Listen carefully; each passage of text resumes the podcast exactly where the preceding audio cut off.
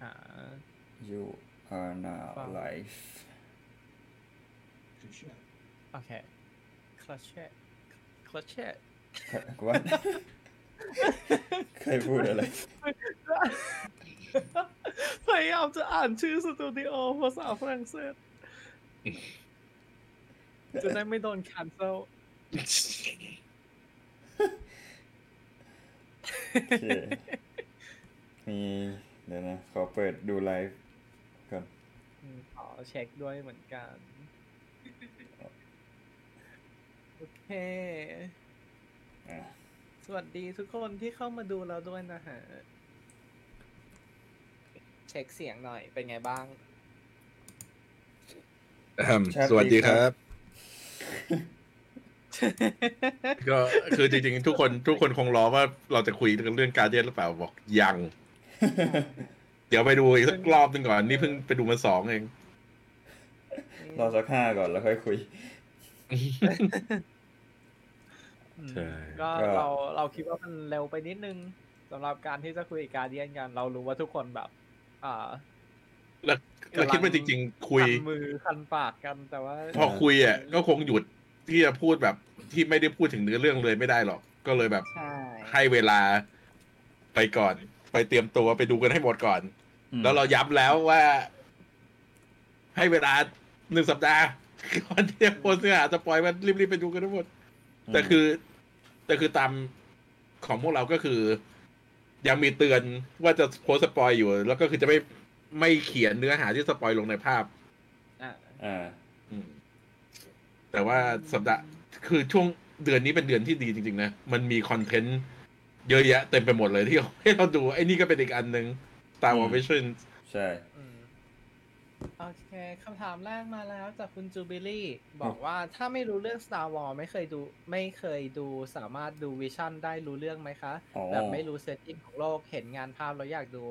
อ่าอืมตรงนี้เราคิด แค่แนะนำว่าให้รู้คอนเซปต์ของเจไดคืออะไร อ่า Jedi Sith Sith คืออะไร Empire อืมคือคิดว่าคือถ้ารู้รู้รู้แค่ว่าคร่าวๆพอ เออเหมือนแบบอะสตาร์วอลก็จะมีเจไดกับซิ h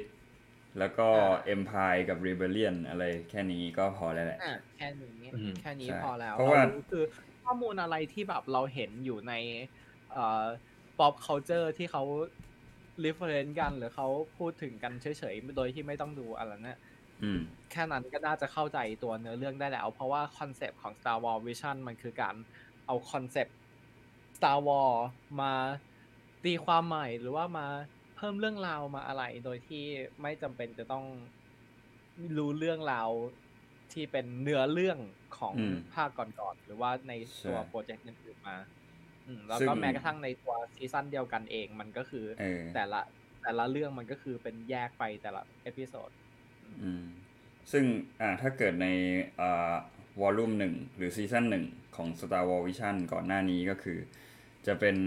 อ่าผลงานของทางสตูดิโอฝั่งญี่ปุ่น รู้สึกจะอืมเจ็ดสตูดิโอมั้งอืมใช่ก็คือจะเป็นสตูดิโอที่บางอันก็จะเป็นสตูดิโอที่ทำแอนิเมะที่เราเคยเคยดูกัน เออ ก็ ก็คือจะ จะเป็นฝั่งญี่ปุ่นทั้งหมดเลย ที่จะมาอ่าตีความสตาร์วอลในแบบของตัวเองขึ้นมาใหม่ อืมจะได้ไม่เอตาอย ก็ก็คือทำไมปิดเสียง โอเคได้แล้วอืมใช่ แต่ว่าซีซั่นนี้จะเป็นสตูดิโอจากทั่วโลก9สตูดิโออืมแล้วก็คือประเทศมันหลากหลายมากเลยนะ มันมีอินเดียเซาท์แอฟริกาไอร์แลนด์อะไรเงี้ย มันมันเลยได้งาน art ที่แบบว่าต่างกันมีเอกลักษณ์อย่างชัดเจนมาก ใช่ได้หลายซึ่งรสชาติถือว่าเป็นข้อดีของเอ่อซีซั่นนี้เลยนะ มันใช่มันสนุกในแต่ละตอนก็คือเราได้เห็นงาน art ที่มันแตกต่างกันจริง ๆ คือซีซั่นที่แล้วมันก็แตกต่างกันแหละ แต่ว่ามันก็จะยังมีความเป็นแอนิเมะเอออาจจะแค่ลายเส้นหรืออ่าการเทคนิคการ animate ออกมาที่ต่างกัน แต่อันนี้คือมันแตกแตกต่างกันชัดเจนมากๆเพราะว่าคนละประเทศคนละ region ของโลกเลยเออ วิธีการเล่าเรื่องเอ่อตัวเอ่อการดำเนินเรื่องการออกแบบ character การสร้างเอ่อการ setup แบบสถานที่ world ในตัวเนื้อเรื่องของแต่ละอันมันต่างกันอ่าอืมตามภูมิภาคตามสตูดิโอไปอะไรอย่างเงี้ยทำให้เรารู้สึกว่าอย่างส่วนตัวพูดได้เต็มปากเลยว่าชอบซีซั่นสองมากกว่าซีซั่นหนึ่งอืมอืม คือซีซั่นซีซั่นหนึ่งมาให้ความตื่นเต้นที่เราไม่เคยเห็น Star Wars ในแนวแอนิเมชันมาก่อน แต่อันนี้มันคือมันเนื้อหาในแต่ละตอนมันรู้สึกเขายัดเข้ามาเยอะกว่าอืมอันอันแรกมันเหมือนกับว่า บางบางตอนก็เป็นการโชว์แอคชั่นเท่ๆเฉยๆอะไรเงี้ยอืมอืมมันไม่มีเนื้อเรื่องเท่าไหร่บางตอนก็มีเนื้อเรื่องแต่ว่า มันก็ดูแหวกแนวไปอืมอืมอันนี้คือเป็นตอนที่ดีก็คือมีดราม่าที่ดีสุดๆเลย ใช่ใช่ใช่แล้วก็จริง ๆ แล้วเนี่ย รู้สึกว่าอย่าง Star Wars Visions ซีซั่นหนึ่งจะเป็นการเอาคอนเซปต์ Star Wars มา มาเรียบเรียงใหม่มาทำว่าถ้าเกิดว่าสตูดิโอเหล่านี้ทำ Star Wars จะออกมาเป็นยังไง ถ้าเขาอืมถ้าเขาแบบว่าได้ process ตั้งแต่แบบเขียนเองเลยอะไรอย่างเงี้ยเองเลยหมดอะไรอย่างเงี้ย แต่ว่าสิ่งหนึ่งที่แตกต่างแล้วก็ชอบสำหรับซีซั่นสองก็คือ มันดู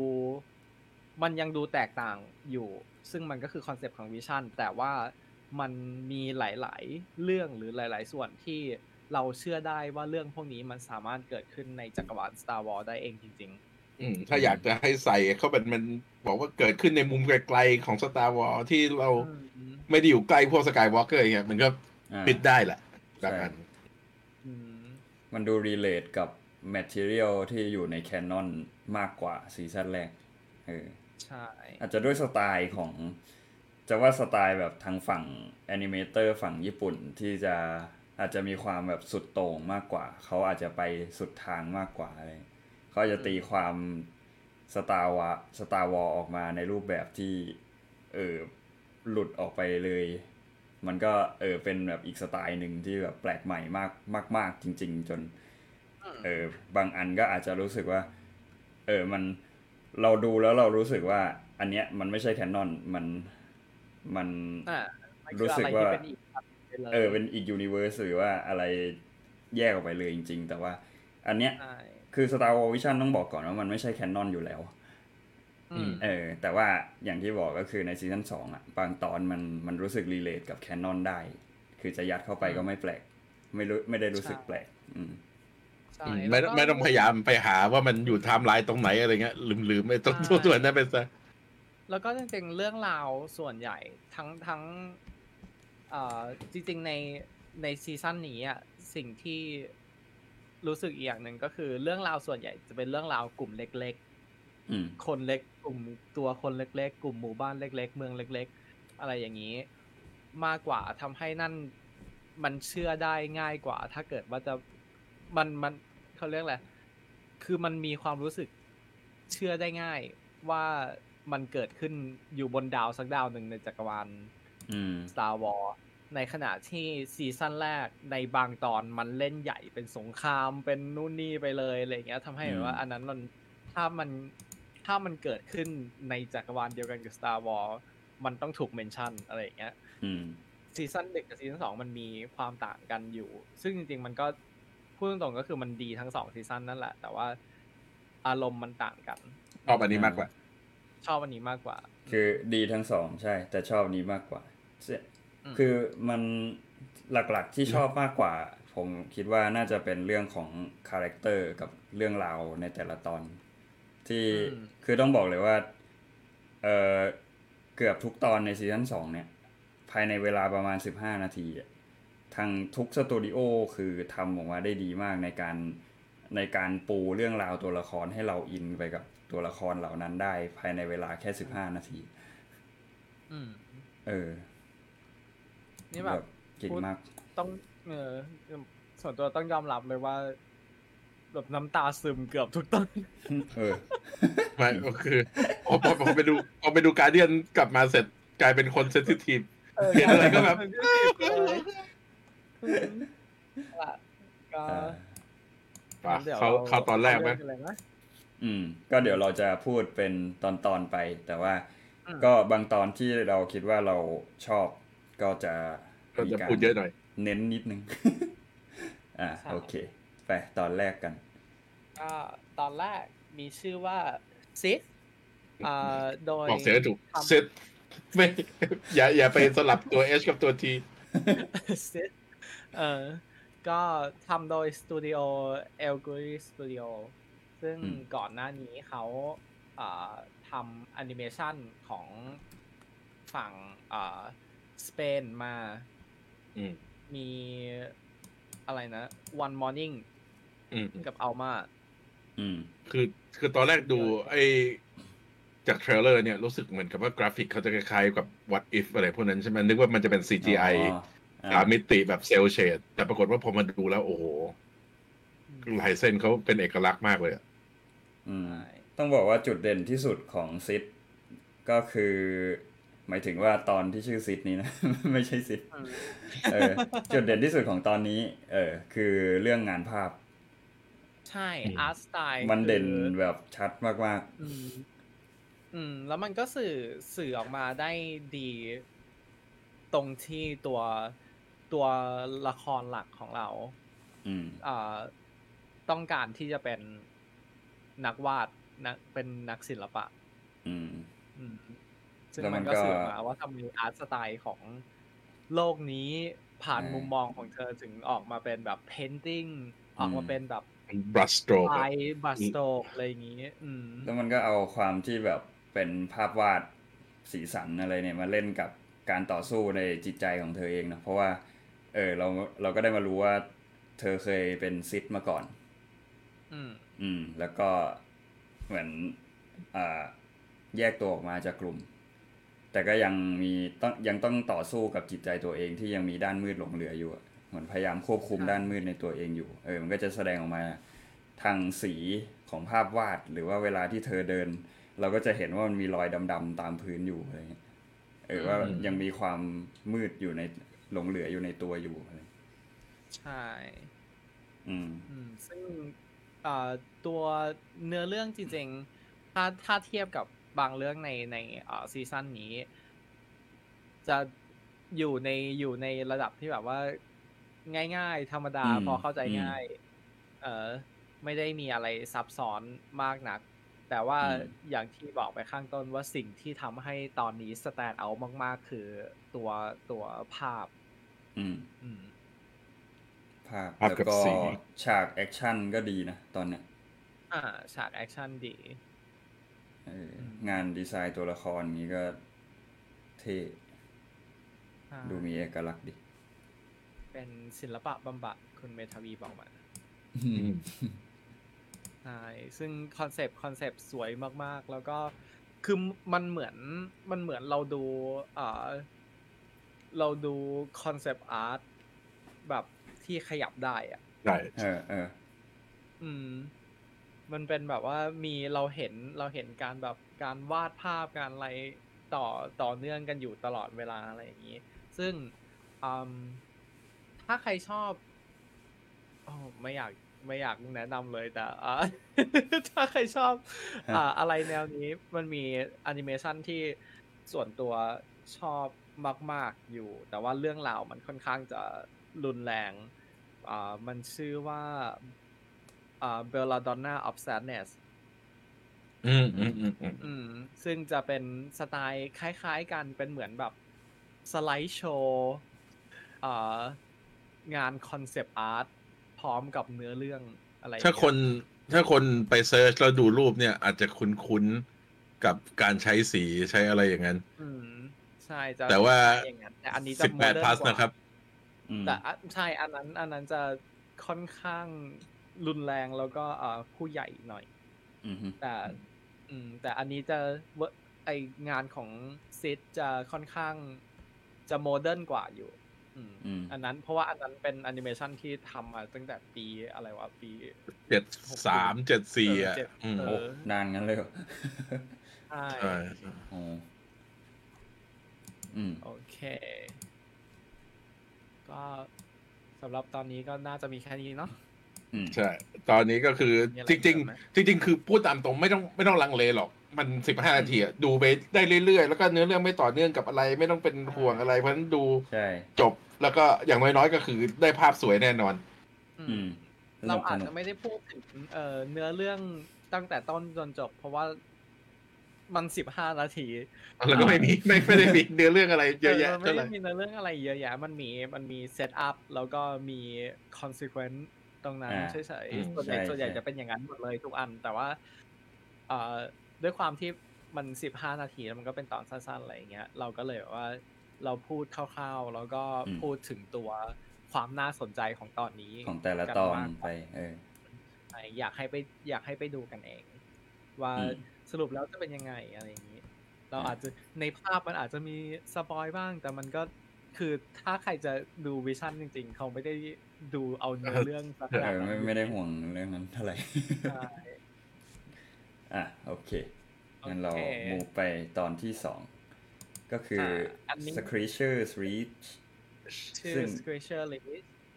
อ่าเป็นผลงานของทางสตูดิโอ Cartoon Saloonอ่าจากทางประเทศของไอร์แลน Ireland ด์ใช่อันนี้ซึ่งนี่คนอาจจะหลายคนน่าจะเข้าอาจจะอืมเคยเห็นผลงานเขามาก่อน ในอ่า Wolf Walker กับ Breadwinner ใช่ แล้วก็อ่า Song ระดับ of the ชิงรางวัล Sea ระดับชิงรางวัลออสการ์หมดเลยนะพวกนั้นน่ะใช่ Song of the Sea ก็ชิงออสการ์ถ้าจำไม่ผิดอ๋อว่าแล้วว่าคุ้นคุ้นซองออฟเดอะซีนี่อืมใช่อันนั้นเลย ก็อันนี้เป็นสตูดิโอที่ที่หลายคนอาจจะถ้าใครตามจับ animation ตาดูอยู่หลายคนอาจจะรู้จักอืมอยู่แล้ว แล้วก็จับตาดู แล้วก็ต้องพูดตรงๆว่าอ่าตอน Squisher List เป็นหนึ่งในตอนที่พวกเราชอบมากอืม แล้วก็เนื้อหาแบบว่าแม้ว่าเนื้อมันจะสั้น ๆ แล้วก็แบบนั่นอะไรนะแต่มันรู้สึกว่ามันแบบโอ้โหอิมแพคมันสูงเออๆมคืออันเนี้ยเป็นตอนมันเป็นตอนที่สองถูกไหมแล้วมันเป็นตอนแรกที่ทำให้เรารู้สึกว่า เออเขาเขาทำตัวละครเก่งอะเขาทำความสัมพันธ์ตัวละครเก่งมาก กับแค่ไอ้กลุ่มเด็กที่หนีออกจากโรงงานมาด้วยกันอืมคือเป็นแค่ฉากสั้นๆว่าแบบ เออ ไปตั้งแคมป์กันนั่งคุยกันเล่นกัน เราก็รู้สึกแบบผูกพันกับตัวละครกลุ่มนี้แล้วมีมีคนบอกว่าตอนแรกนึกว่าตัวเอกเป็นเด็กผู้ชาย นั่นคือปัญหาของแอนิเมชันแล้วก็ยิ่งยิ่งถ้าเราชินทางอนิเมะญี่ปุ่นนะ เราจะไม่รู้หรอกว่าตัวละครนี้เป็นผู้หญิงผู้ชาย เพราะว่าคนพากย์เสียงเด็กผู้ชายก็เป็นผู้หญิงอืมแล้วก็สุดเอ่อตอนนี้เป็นตอนที่ ถึงแม้ภาพจะดูเป็นการ์ตูนแบบเด็กๆ น่ารักน่ารัก แต่เนื้อเรื่องแบบ darkจัดโอ้โหก็น่ากลัวด้วยคือ ไอ้ธีมในเรื่องมันเองก็แบบน่ากลัวมากมๆเออ โดยเฉพาะตอนที่ตอนที่อยู่ในถ้ำใช่ไหมที่แบบว่าคือเอ่อเรื่องตอนในตอนนี้มันจะมีการเล่นไปถึงเอ่อตัวเขาเรียกอะไรนะ ตัว ความเชื่อเวนเชียแล้วความอ่าเชื่อเป็น mythology ของไอร์แลนด์เอง mythology อืมของของอ่าไอร์แลนด์อืมนี่แหละ ที่เป็นเรื่องเกี่ยวกับ banshee ตัวมีผู้หญิงกรีดร้องในป่าอะไรอย่างเงี้ย มันจะมีอืมตรงนั้นเข้ามาเกี่ยวข้องอยู่อ่าซึ่งมันก็โยงไปถึงบทสรุปของตัวเนื้อเรื่องในตอนนี้ อืมอืมซึ่ง เอาตรงมัน คือพูดตรงๆหลังจากที่เราดู season แรกมา แล้วก็ดูเปิดมาด้วย episode Sith ใช่ไหมอ่เราไม่นึกว่ามันจะไป dark ขนาดนี้อะอืมจริงจริงคือแบบโอ้ คือออเจ็บปวดหัวใจมากเนื้อเรื่องภาพ เราไม่ใช่แค่ ไม่ใช่แค่ความน่ากลัวของมัน แต่ด้วยการที่เขาใช้เวลาไม่ถึงนาทีด้วยซ้ำในการ ในการแบบทำให้เราเชื่อความสัมพันธ์ของตัวละครสี่ตัวละครนี้มาแล้วอะอืมทำให้แบบ เราเรารู้สึกว่า เรารู้สึกว่าควความสัมพันธ์นี้มันเกิดขึ้นได้ แล้วก็การอยู่ด้วยกันหรือการแยกจากกันมันทำให้เชื่อว่าความรู้สึกมันมีตรงความเจ็บปวดความมันนั่นอินอะบอกตรงว่าใช่น้ำตาซึม ใช่น้ำบอกน้ำบอกแล้วกันพอไปดูการเดียนมาปุ๊บทุกอย่างเซนซิทีฟไปหมดเจนอะไรกันแต่นั่นนี้มันทำดีใช่จริง คือทั้งโมเมนต์ตอนที่ เอออืมไอตัวซิดซิดมาเตอร์ใช่ไหมมารับ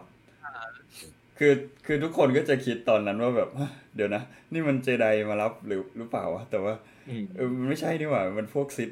แล้วคือไอเด็กนี้ปกติคือพวก เจไดจะมารับไปฝึกใช่ไหมแต่อันนี้คือเป็นซิดอะอืมแล้วด้วยความใช่ที่เด็กนี้มันมีความฝันที่มันมันอยากที่จะไม่อยากที่จะทำงานโรงงานแล้วอะแล้วก็อืมมันเหมือนมีมีความตั้งใจว่าจะต้องมามาที่ Screecher Reach แล้วก็อืมเนี่ยพิชิตหรือพิสูจน์ตำนานนี้ให้ได้อะไรอย่างเงี้ย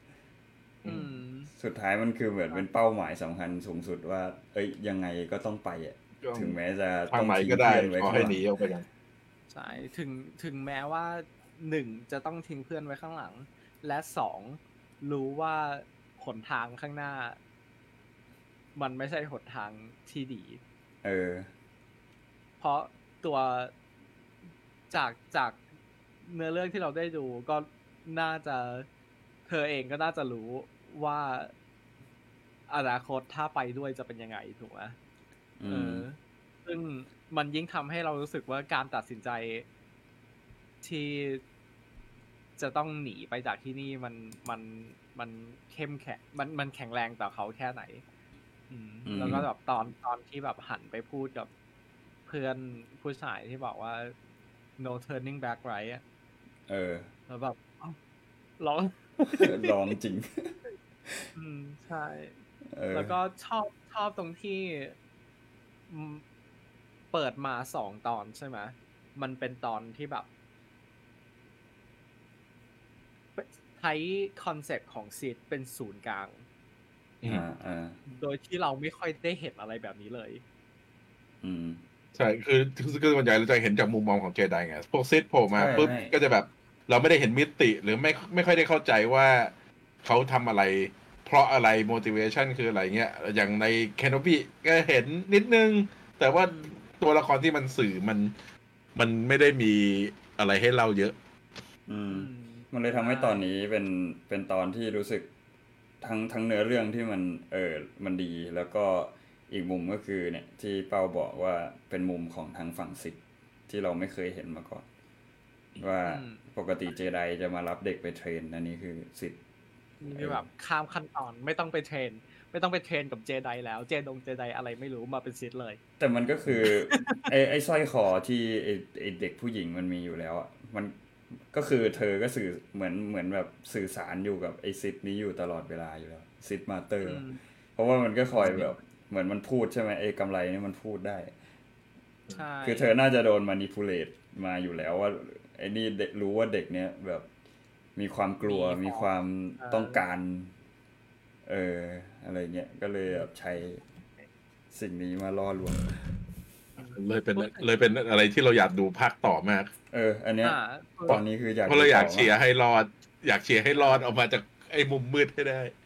พูดพูดถึงพูดถึงภาคต่อแล้วก็พูดถึงไอตัวสร้อยนั้นใช่ไหมคุณเมทาวีบอกว่าดูจบ คิดว่าน่าจะมีเรื่องราวก่อนหน้านี้ที่น่าสนใจ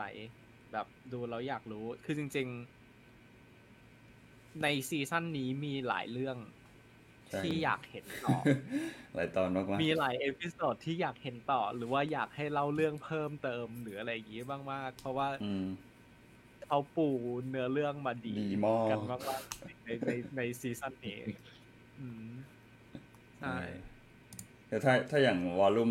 volume แรก season แรกก็จะมีแค่ตอน Ninth Jedi ที่ทุกคนอ่าจะเห็นเป็นเสียงเดียวกันว่าเฮ้ยอยากให้ทำต่อ อยากดูต่อใช่เออแล้วก็แต่มีมี Ronin ที่อ่า concept มันเท่มากๆ จนทุกคนบอกว่า เอ้ย มีอะไรออกมาเกี่ยวกับอันนี้เถอะอะไรอย่างนี้ แต่ว่าสิ่งที่เราพวกเราคุยกันก่อนหลายคือสิ่งที่น่าเสียดายเกี่ยวกับอ่า Star Wars Visions คือ มันไม่มี merchandise ไม่มีของไม่มีเล่นของไม่มีขายลายอะไรออกมาเลยใช่ซึ่งผิดผิดวิสัยของดิสนีย์มากคนทำของมาขายนะเออเดี๋ยวกลัวแบบคนดูไม่เยอะเท่าไหร่อย่างงี้ป่ะอืมนั่นแหละเออไม่รู้ น่าจะขายดีกว่า Andor Andor มีอะไรขายวะ Andor ไม่ใช่ซีรีส์ขายของเล่นAndor มี Luthen ผมผม Andor ไม่ใช่ซีรีส์ขายของเล่นแต่ซื้อมาสามตัวแล้วตอนนี้ ขายก้อนอิฐขายก้อนอิฐหนึ่งก้อน นี่แบบอะจริงๆของ Andor อยากได้ Mon อยากได้ไอตัวหุ่น Mon Mothma มากแต่แบบทำบริพูดตรงๆนะบริษัทของเล่น บริษัทของเล่นไม่เคยทำผู้หญิงออกมาดูดูดีเลยฮัสโบปั้นหน้าผู้หญิงไม่สวย แต่แต่มอนมีหลายซีรีส์เพราะฉะนั้นน่าจะแบบออกมาได้สักอันหนึ่งแหละ เดี๋ยวก็คงมีอีกนี่ต้องสวยสักอันเอออืมอะโอโอเคเคก็อีกอย่างหนึ่งที่อ่าเด่นไม่จะไม่เรียกว่าเด่นที่ชอบมากของตอนนี้ คือฉากในถ้ำตอนที่สู้กับตัวซิดอ่าจะเรียกว่าซิดแบนชีแล้วกันอืมอืมเออ ฉากที่ตอนที่ซิด แบนชีโผล่มา แล้วมันใช้เป็นลายเส้นแบบวัดวัดๆอะอ่าอืมที่มันดูยุ่งเหยิงหน่อยอะเอออมมันดูมันสวยมากเลยนะ แล้วมันให้ความรู้สึกน่ากลัว ความรู้สึกแบบเคออสแบบอืมเหนือธรรมชาตินั่นเออจริงมันดูเหนือธรรมชาติดูอะไรแบบดีมากอะอืมมันเป็นการโยงไปถึงไอตัวคอนเซปต์ที่มันเป็นอ่าตัว unstable saber อะอืม เอาแบบของไคโลเหมือนไคโลเหมือนเหมือนของไคโลเลนอะที่แบบว่าดาบมันจะเปียเปียๆหน่อยดาบมันจะเออเออสั่นๆหน่อยอะไรเงี้ย ซึ่งในในตอนนี้เราก็เห็นว่าดาบของตัวซิดแบนชีเนี่ยแบบเอฟเฟกต์มันคล้ายๆกับดาบของ Kylo Ren ทำให้พอเอาไอตัว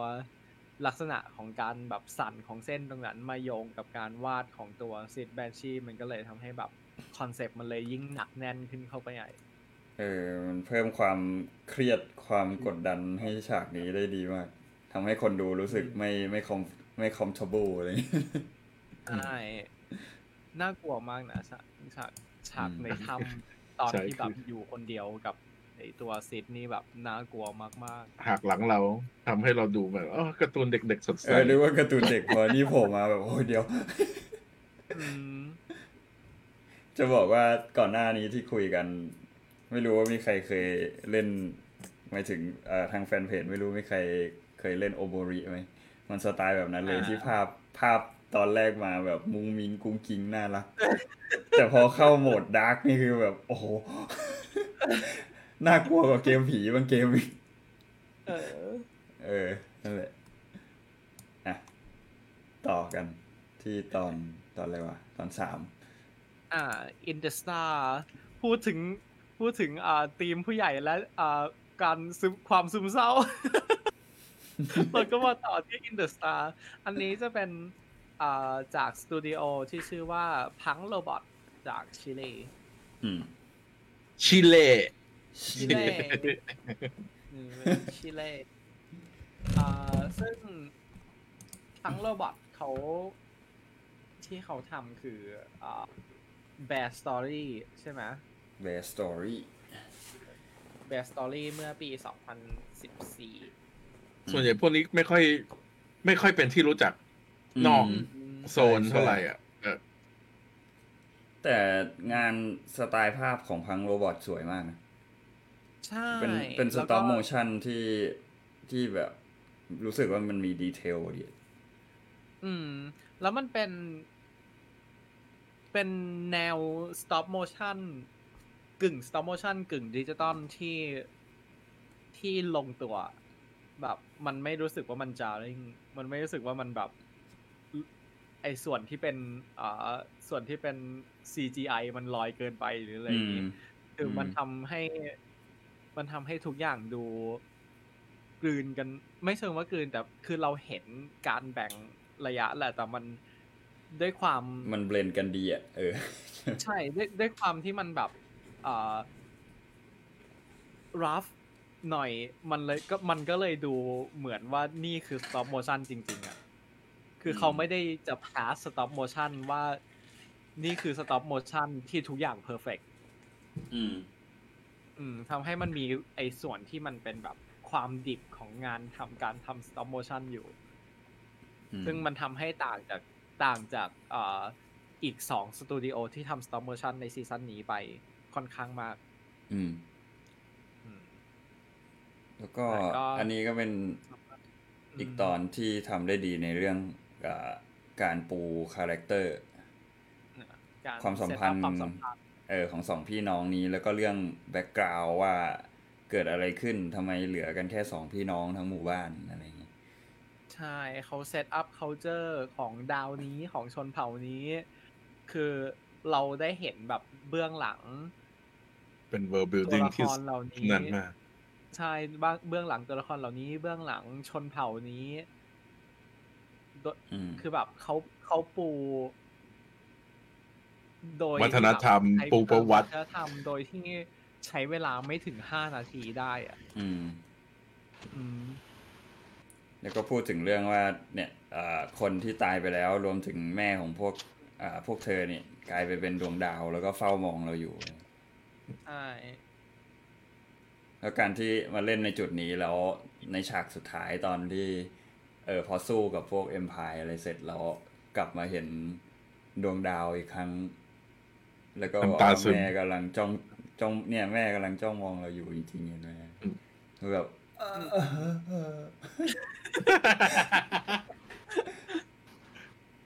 คือเอาจริงๆน้ำตาซึมตั้งแต่ ตั้งแต่ตอนที่น้องมันบอกว่า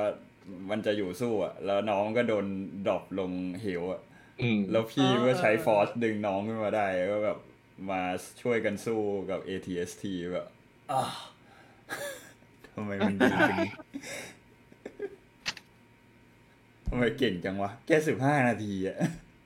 ใช่ใช่ใช่แล้วก็คือเป็นตัวละครที่เราไม่รู้จักมาก่อน ไม่ได้มีอะไรเลยนะ ไม่ได้มีประบกประวัติไม่ได้มีโปรโตไทป์ที่ทำให้เราคิดว่าไอ้นี่เป็นใครอะไรอย่างนี้มาก่อนเก่งมากใช่แล้วก็อ่าอันนี้อ่าเสริมเรื่องประวัติศาสตร์นิดนึง History time เรามี history time อ่าเมื่อกี้เราพูดถึงแบนชีของของไอซ์แลนด์ไปแล้วใช่ไหมอะอ่า หนึ่งในเคปเพนติ n งที่เก่าแก่ที่สุด อยู่ที่ชิลีแล้วเป็นเคปเพนติ n งโดยการวางมือและเป่าอ่าสีฝุ่นสีลงไปนั่นใช่นั่น The คือ more you inspiration know ที่ใช่นั่นคืออินสปิเรชันที่ทำไมอ่าในตัวเนื้อเรื่องถึงมีตัวเพนติ n งที่เป็นการวางมือแล้วก็เป่าสีลงไป เพื่อการลำลึกถึงคน ที่ไปแล้วหรือว่าอ่าลำลึกถึงประวัติศาสตร์ของประวัติศาสตร์แล้วก็ culture ของของตัวเองอืมอืมอัน The อัน more นี้ you know The more you know bring เราต้องหาไอ้ไอ้หน้า The more you know มาแปะแล้วเวลาพูดจบสีไอโจอะเดี๋ยวเดี๋ยวเดี๋ยวแปะซาวบอร์ดเยวใส่ซาวบอร์ดไว้คนหน้าอืม แต่เนี่ยอันนี้ก็เป็นอีกอย่างที่ชอบของซีซั่นนี้ คือเขาจะสอดแทรกวัฒนธรรมความเชื่ออะไรของของประขเทองศแต่ตัวละเองมาสตูใส่ดิโอใช่ของโลโก้ไปใช่อืมแล้วมันก็แตกต่างกันชัดเจนไงเพราะว่า เออคนละประเทศ คนละวัฒนธรรมจริง แต่ว่าทางถ้าอย่างซีซั่นแรกก็จะ เออไม่จะเห็นเป็นสไตล์หรือวัฒนธรรมญี่ปุ่น กันเหมือนกันใช่หมดอืม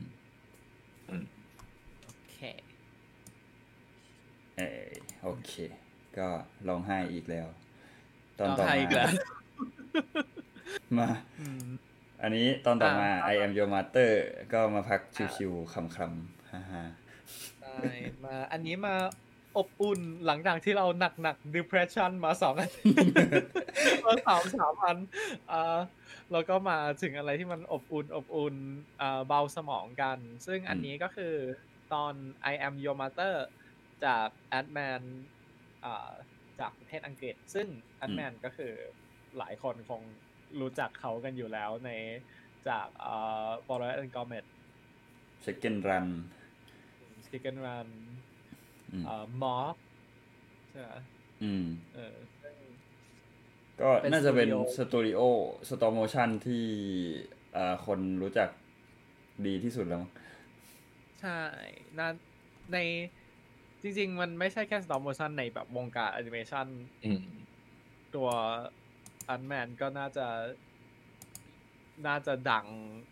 กว่าสตูดิโออื่น ๆ ในซีซั่นนี้พอสมควร เพราะว่าอืมจำได้เลยว่าตอนที่เขาประกาศว่ามีสตูดิโออะไรบ้างแบบข่าวประโคมอาร์ตไอ้นี่แมนมามากกเพราะเรามั่นใจอยู่แล้วว่าอย่างไร Aardman เนี่ยมันทำแอนิเมชันออกมาดี ซึ่งจริงๆแอนิเมชันก็ออกมาดีแหละ แต่ว่าอืม คือเนื้อเรื่องมันไม่ได้มีอะไรพิเศษมากมายให้เรา จริง ๆ ถ้าถ้าถ้าตัวเองสามารถเปลี่ยนได้จะเอาตอนนี้เป็นตอนเปิดอ่าเพื่อให้คนแบบแบบ เบาๆก่อนให้ให้คนแบบชะล่าใจไอ้จริงๆอะ คืออ่าสตูดิโอที่เขาแบบเน้นมากๆ ก็จะมีอาร์ตแมนถูกป่ะแต่ว่า อ่าอืม ตัวที่เป็นตัวชูโรงจริง ๆ ทั้งใน trailer หรือว่าอะไรที่แบบปล่อยออกมาพวก material ที่ปล่อยออกมาเพื่อโปรโมทก็จะเป็นตอน Sith นะ ตอนแรกสุดใช่ตอนตอนเพราะว่าแก visual มันสวยไง visual สวยสวยคือเออพูดตรงคือมันมันต่างจากอันอื่นมากอืมๆแต่อย่างที่บอกว่าถ้าเกิดว่าเอาตอนนี้ไปไว้ข้างหน้าสุดมันจะแบบว่าหลอกคน หลอกคนให้ให้หลงเออหลงมาดูอะไรที่มัน heartwarming ก่อน แล้วก็ down เลยใช่แล้วก็ทุกอย่าง downhill from here อะ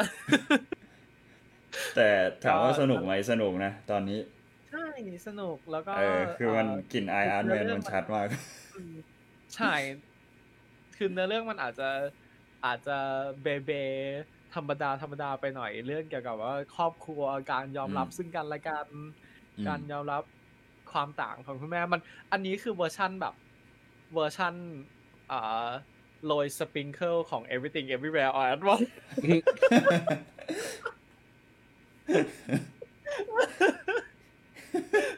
เฮ้ยฉันน่ารัก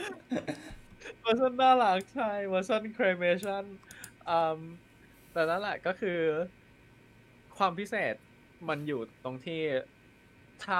จากจาก จากสามสตูดิโอที่ทำ stop motion ในนี้ อันนี้อืมคือเขาประสบการณ์เยอะมาก ๆ อยู่แล้ว แล้วก็ตัวแอนิเมชันตัว cremation มันเนียนจนรู้สึกเหมือนเออว่ามันเป็นแอนิเมชันไปเลยสมากกว่าอะไรเงี้ย ซึ่งมันมันแบบเพลินแล้วก็สวยงานตามากอืมๆแล้วก็ก็จริงๆไฮไฮไลท์อีกอย่างหนึ่งของ ตอนนี้ก็คืออ่ามี cameoเป็นตัวละครจาก canon เออเป็นตัวละครจาก canon มา นั่นก็คืออ่า Denis Lawsonที่รับบทเป็นอ่าเขาชื่ออะไรนะ Wedge Antilles Wedge Antilles เออใช่ มา ก็คือนักบินมพกฝ่ายใช่นักบินฝ่ายกบฏที่เก่งมาก ๆ คนหนึ่งซึ่งในอ่า ในแอนิเมชันนี้ก็คือขาย merch อย่างเดียว อืมซึ่งอันอันนี้ตอนนี้เป็นหนึ่งในตอนที่ถ้าใครดูตัวเครดิต มันจะมี Easter egg อยู่นิดหน่อยตอนหลังเครดิต ก็คือเป็นเสียงเขาพูดขายเสียง merchandise เขาจะแหละเออ ซึ่งปกติมันจะเป็นเพลงใช่ไหมเออเครดิตมันจะเป็นเพลง แต่อันนี้ก็คือแบบเพลงปานิดนึงแล้วก็หยุดแล้วก็เป็นเสียงเวทขาย merchandise ตัวเองอ่าอืม แบบแต่บว่าจริงๆมันมันจะมีอีสเตอร์ตามเอ็กมาอยู่แล้ว มันจะมี Easter egg อยู่อีกอย่างหนึ่งคือเหมือนมันจะมียานที่ลงแข่งลำหนึ่งอะ เป็นยาน Mantis ของของ Cal ในใน Jedi Fallen Order หรือ Survivor ยานของพวก Cal เออทรงมันเหมือน Mantis Stinger Mantis นั่นแหละเนี่ยแบบอืมเหมือนเขาเหมือนเขาเอ่อแบบจ้างไหนๆก็จ้างมาแล้ว พูดให้ครบบทไปเลย เอาให้คุ้มอะอืมก็เป็นตอนเอ่อตอนน่ารักสบายสบายๆน่ารักน่ารักเลย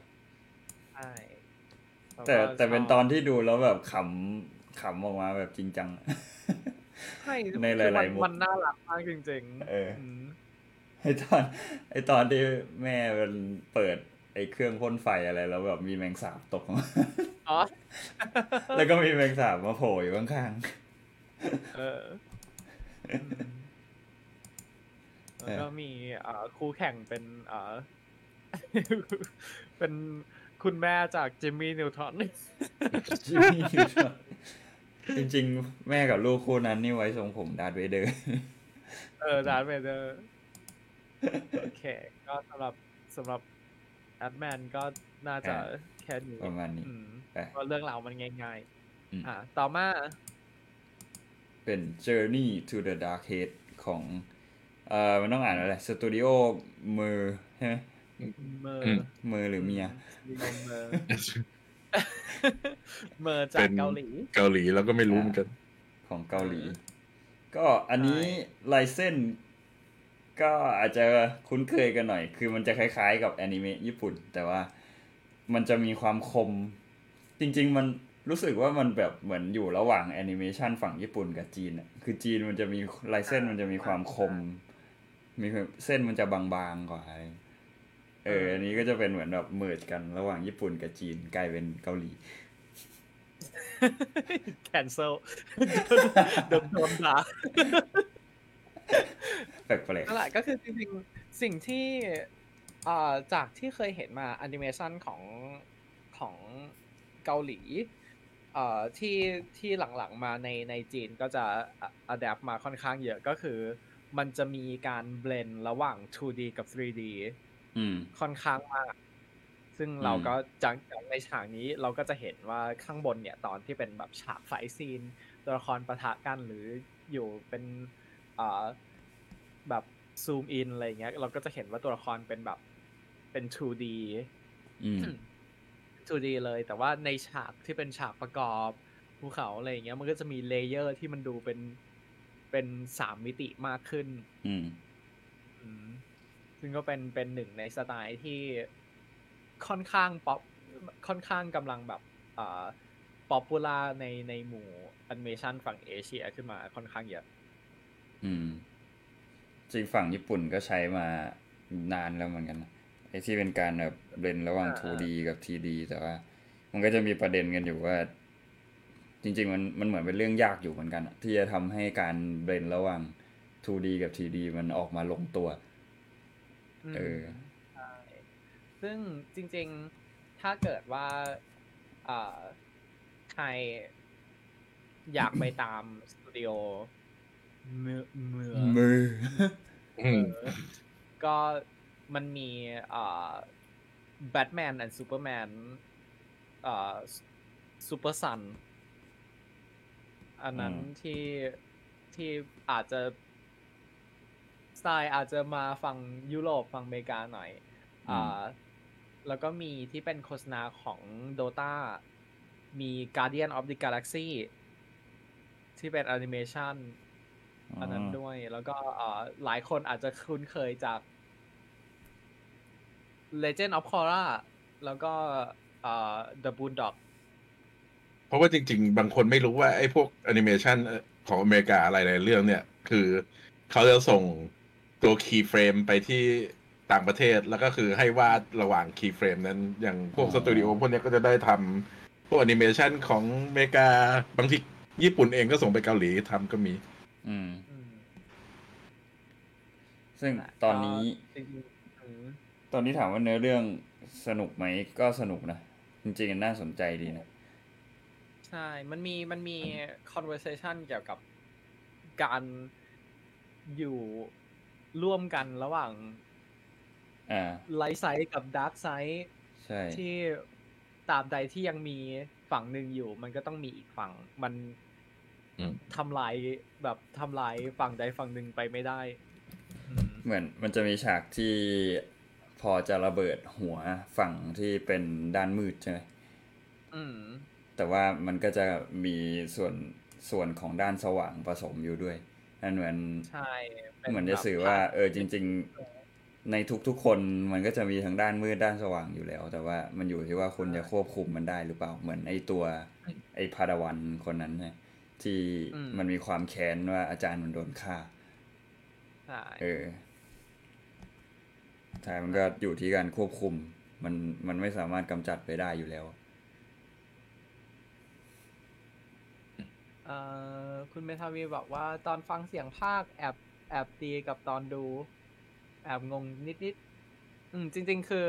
เอ่อสิ่งที่มันแปลกมาจากอันอื่นด้วยก็คือการที่เป็นเสียงเกาหลี อ๋อมันเป็นภาษาเกาหลี เออเป็นภาษาเกาหลีเลยเอ่อซึ่งจริงๆเราไม่ได้มีปัญหาแต่ว่ามันอาจจะอาจจะมีตัวการไม่คุ้นชินสักหน่อยแต่คือโดยโดยโดยรวมตอนนี้ก็ถือว่าถือว่าทำออกมาได้ดีฉากแอคชั่นดีเลยแหละแล้วก็ตอนเนี้ย ใช่ฉากแอคชั่นดี แล้วก็เดี๋ยวเราจะมีพูดถึงดีไซน์ซีดกันอีกรอบหนึ่งตอนตอนท้ายคร่าวๆว่าดีไซน์ซิต ของซีซั่นสองนี่เทพทุกตัว ใช่ แล้วมันได้อารมณ์ซิดซิดจริงๆคือดูแล้วรู้ เกือบหมดทุกตัวเห็นแบบโอเคผู้ร้ายแน่นอนจะแบบเท่จังเลย เออ อะ เดี๋ยวไปพูดกันอ่าต่อมา อันนี้คือต่อมาทีเด็ดที่สุดแล้วสำหรับพวกเราอ่าใช่ อันนี้ อันนี้คือ พวกเราทั้งสามคนให้เป็นตอนที่ดีที่สุดของซีซั่นนี้ ใช่อืมเราชอบตอนนี้ที่สุด คือลายเส้นคนอาจจะแบบสงสัยว่าเอ๊ะมันหยาบหยาบๆเงี้ยแต่โอ้โหแต่ พออนิเมตแล้วแล้วก็เนื้อเรื่องนี่แบบสุดมากอะใช่ซึ่งก็คือตอน The Spy Dancer โดยสตูดิโอมันอ่านว่าอะไร Le ๆลัก Cache คาเช Le Cache โอเคขอสำเนียง French ขอขอโทษทุกขอโทษแฟนๆทุกคนที่มาจากฝรั่งเศสนะครับ เมื่อกี้เมื่อกี้เปิดฟังอยู่ก็อืม La Cachette เนอะใช่ไหมก็คืออาเชตอ่าจา La กฝรั่ง Cachette เศสจากฝรั่งเศสอืมที่แรกอะตอนที่เห็นลายเส้นอะคิดว่าเป็นฝั่งเอเชีย คือมันดูเป็นแบบเหมือนเหมือนหมึกจีนอะอืมเออแต่เห็นเอ้าของฝรั่งเศสนี่หว่าอ่าซึ่งสตูดิโอนี้อ่า ถ้าใครอยากไปตามดูหรือว่าใครคุ้นเคยอาจจะมาจากอ่าตัว Love Death and Robot อืมเขามีตอน Sucker of Soul จาก Love Death and Robot แล้วก็ตัวอ่าอ่า Gendy ทาอ่า Tartakovsky Tartakovsky Primal อืมไพมอลนี่ดีมากแต่ไม่มีคนพูดถึงเพราะเนื้อหามันแปลกๆอะ มันเป็นมนุษย์เออถ้นะครับคือ มันค่อนข้างอ่าค่อนข้างวายป่วง ใช้คำว่า white เนื้อหาค่อนข้างวายป่วง อืมก็นั่นแหละ แต่ถ้าใครถ้าใครอยากไปติดตามก็สามารถไปเริ่มจากตรงนี้ได้ ถ้าเกิดจะติดตามอืมสตูดิโอนี้อืมนี่แหละแต่ Spy Dancer พวกเรารักอืมรักรักอ่า episode นี้มาก จะเรียกว่ามันมันดีในทุกๆด้านจริง ๆ ทั้งทั้งงานภาพเนาะแล้วก็ๆอืมที่ชอบที่สุดคือเนื้อเรื่อง เนื้อเรื่อง เออ เนื้อเรื่องคือลำดับภาพเนื้อเรื่องใช่การเนื้อเรื่องกำกับการเล่า เออ มันคือมันเพทุอร์กเฟอกย่างมาก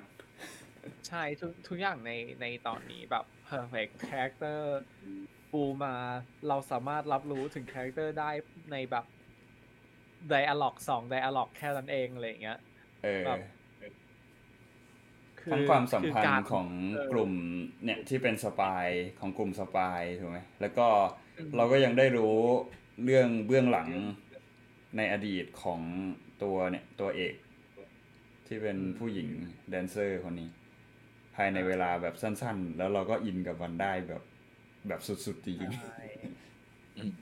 ๆแล้วแถมยังมีแบบมีการมาหักมุมในตอนจบหรือตอนท้ายๆอีกอะไรอย่างเงี้ยใช่ซึ่งจริง ๆมันเอ่อมันหักมุมหลายรอบเหมือนกันนะเอ่อในตอนนี้ที่แบบว่าอืมตอนแรกเราเราเอ่อมันมีการแบบวางแผนเลเวลเลียนกันใช่ไหมว่าแบบเดี๋ยวจะทำอย่างนี้นะ จะทำอย่างนั้นนะ แต่ มันก็เกิดเหตุการณ์ที่ต้อง trigger ตัวตัวเอกของเรา ที่อืมแบบตัดสินใจไม่ทำตามแผน เพราะว่ามี motive ของตัวเองแล้วอะไรอย่างเงี้ยอืมมันเออคือ layer มันสูงมาก ๆ อะ ในในในแบบเนื้อเรื่องแค่ไม่กี่นาทีอืมจริงๆพวกเราพวกก่อนก่อนมาไลฟ์พวกเราแอบ แอบพูดกันนิดนึงว่าแบบเฮ้ยจะเทียบมันกับ Andor ดีไหม เพราะพวกเราเทียบทุกอย่างกับ Andor หมดเลยเออจริงๆเอ่อถ้าถ้าเกิดคนที่ดูแล้วอะลองคิดดูคือมันมีมันเป็นเรื่องของ spy ถูกไหมที่แฝงตัวอยู่ด้วยการเป็น dancer เพื่อแบบสืบสืบพวกจักรวรรดิหรือว่าต่อสู้กับจักรวรรดิมันอื มมันมีความ Andor สูงมากๆ ถ้าไม่นับถึงเรื่องฉากต่อสู้ที่มันอาจจะดูเวอร์นิดนึงอืมเออมันคือ นี่คือเรื่องของของ working class เหล่าเออคนที่เป็นใช่ working class ที่โดนกดขี่แต่ก็ยังต้องทำงาน เพื่อแบบปลอบประโลมคนที่กดขี่ตัวเองอะไรอย่างเงี้ยมันแบบอืม layer ตัว motive แค่นี้มันก็สูงแล้ว มันยังเพิ่ม layer การที่มีมี personal issue เข้ามาอีกอืมมีเรื่อง rebellion เข้ามาอีก มีเรื่องการการที่ต้องคอยระวังแล้วก็คอย train ลูกศิษย์ของตัวเองอีกทีหนึ่งอะไรอย่างเงี้ย แล้วมันก็ยังมีเรื่องครอบครัว ตรงนั้นเออเข้ามาอีกแบบมันคือเลมันเยอร์ของตอนนี้มันสูงมากๆจริงๆนับอืมถือคนทำคือชอบฉากตอนแรกก็ยังรู้สึกว่าแบบเฉยๆไม่ได้อะไรมาก จนกระทั่งมันถึงฉากที่ที่ตัวเอกเริ่มแสดงถูกไหมแล้วก็มองไปเห็นเป็น อ่า เหมือนเจ้าหน้าที่ ISB คนหนึ่งที่มากับไอหุ่น KX Security Droid เออ แล้ว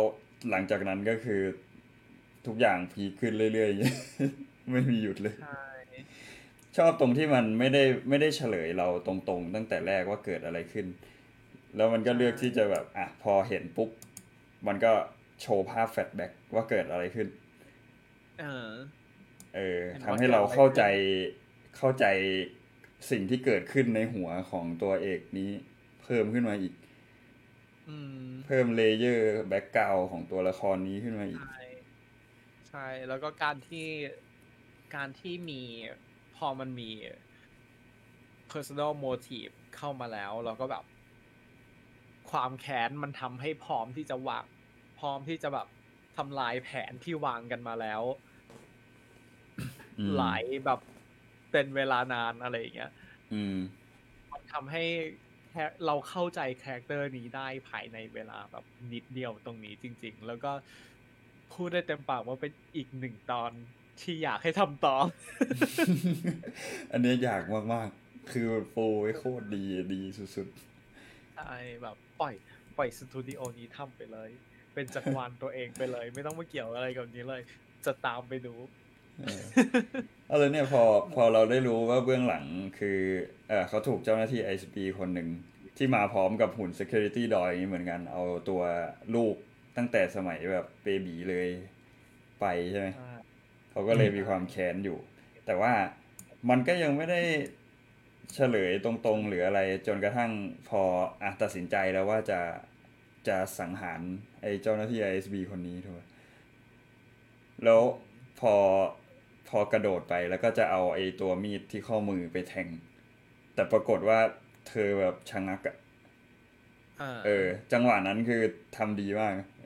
มันทำให้คนใช่ดูแบบอืมเอาอะไรวะเกิดอะไรขึ้นวะอืมแบบงงว่าหยุดทำไม มีอะไร แต่ชอบตรงที่หลังจากที่เออเขาหยุดแล้วใช่ไหมหยุดให้ดูว่า เอ้ย มันมีอะไรสักอย่างแปลกอืม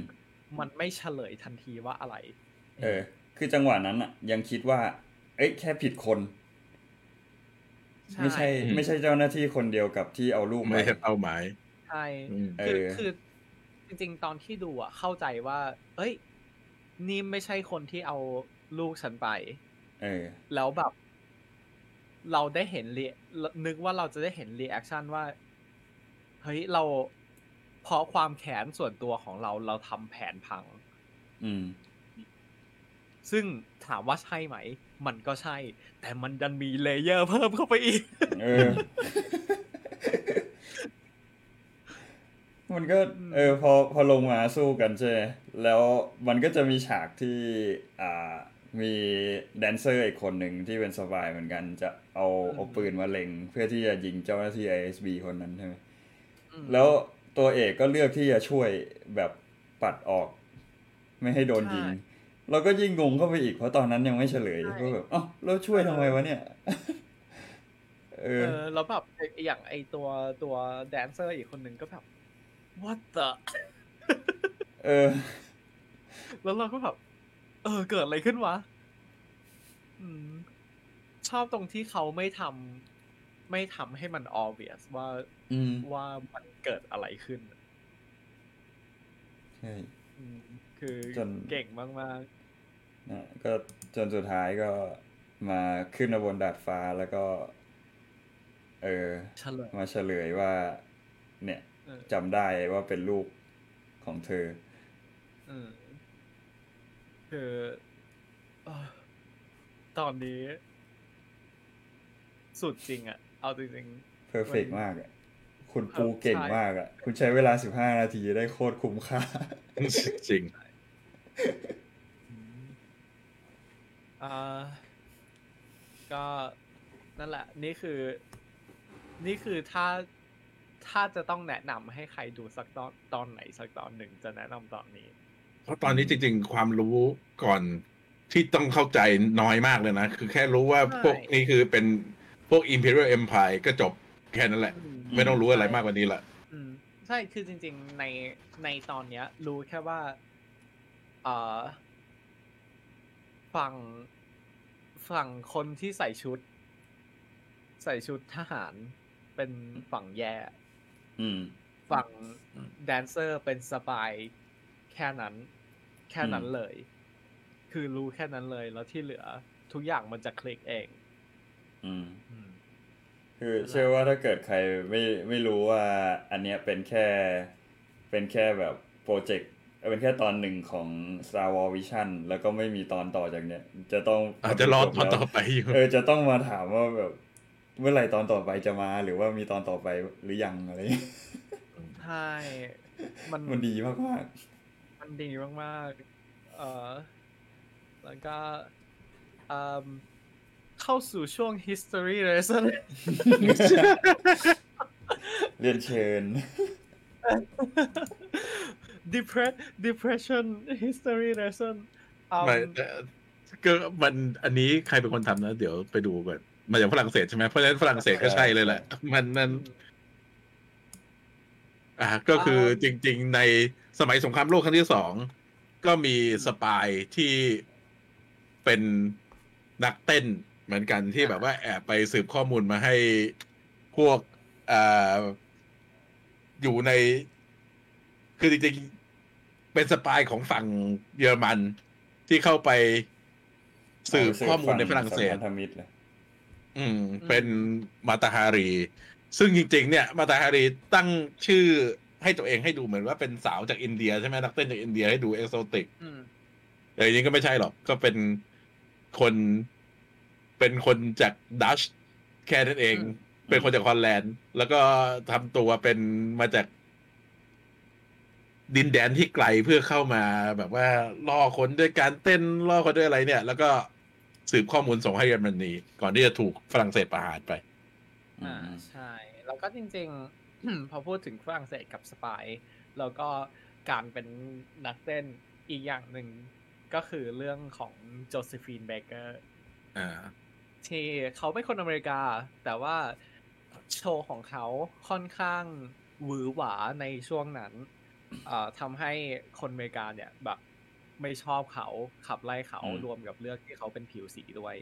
อ่าทำให้เขาแบบว่าโอเคได้ไปก็ได้ แล้วเขาก็ไปอยู่ที่ฝรั่งเศสอืมแล้วแบบคนฝรั่งเศสชอบงานโชว์เขามากอะไรเงี้ยแบบยืนอืม citizen citizenship ให้นู่นนี่ให้แล้วก็เอ่อทำความดีความงามให้กับประเทศฝรั่งเศสรวมไปถึงกับการที่ใช้งานโชว์ของตัวเอง เป็นแบบ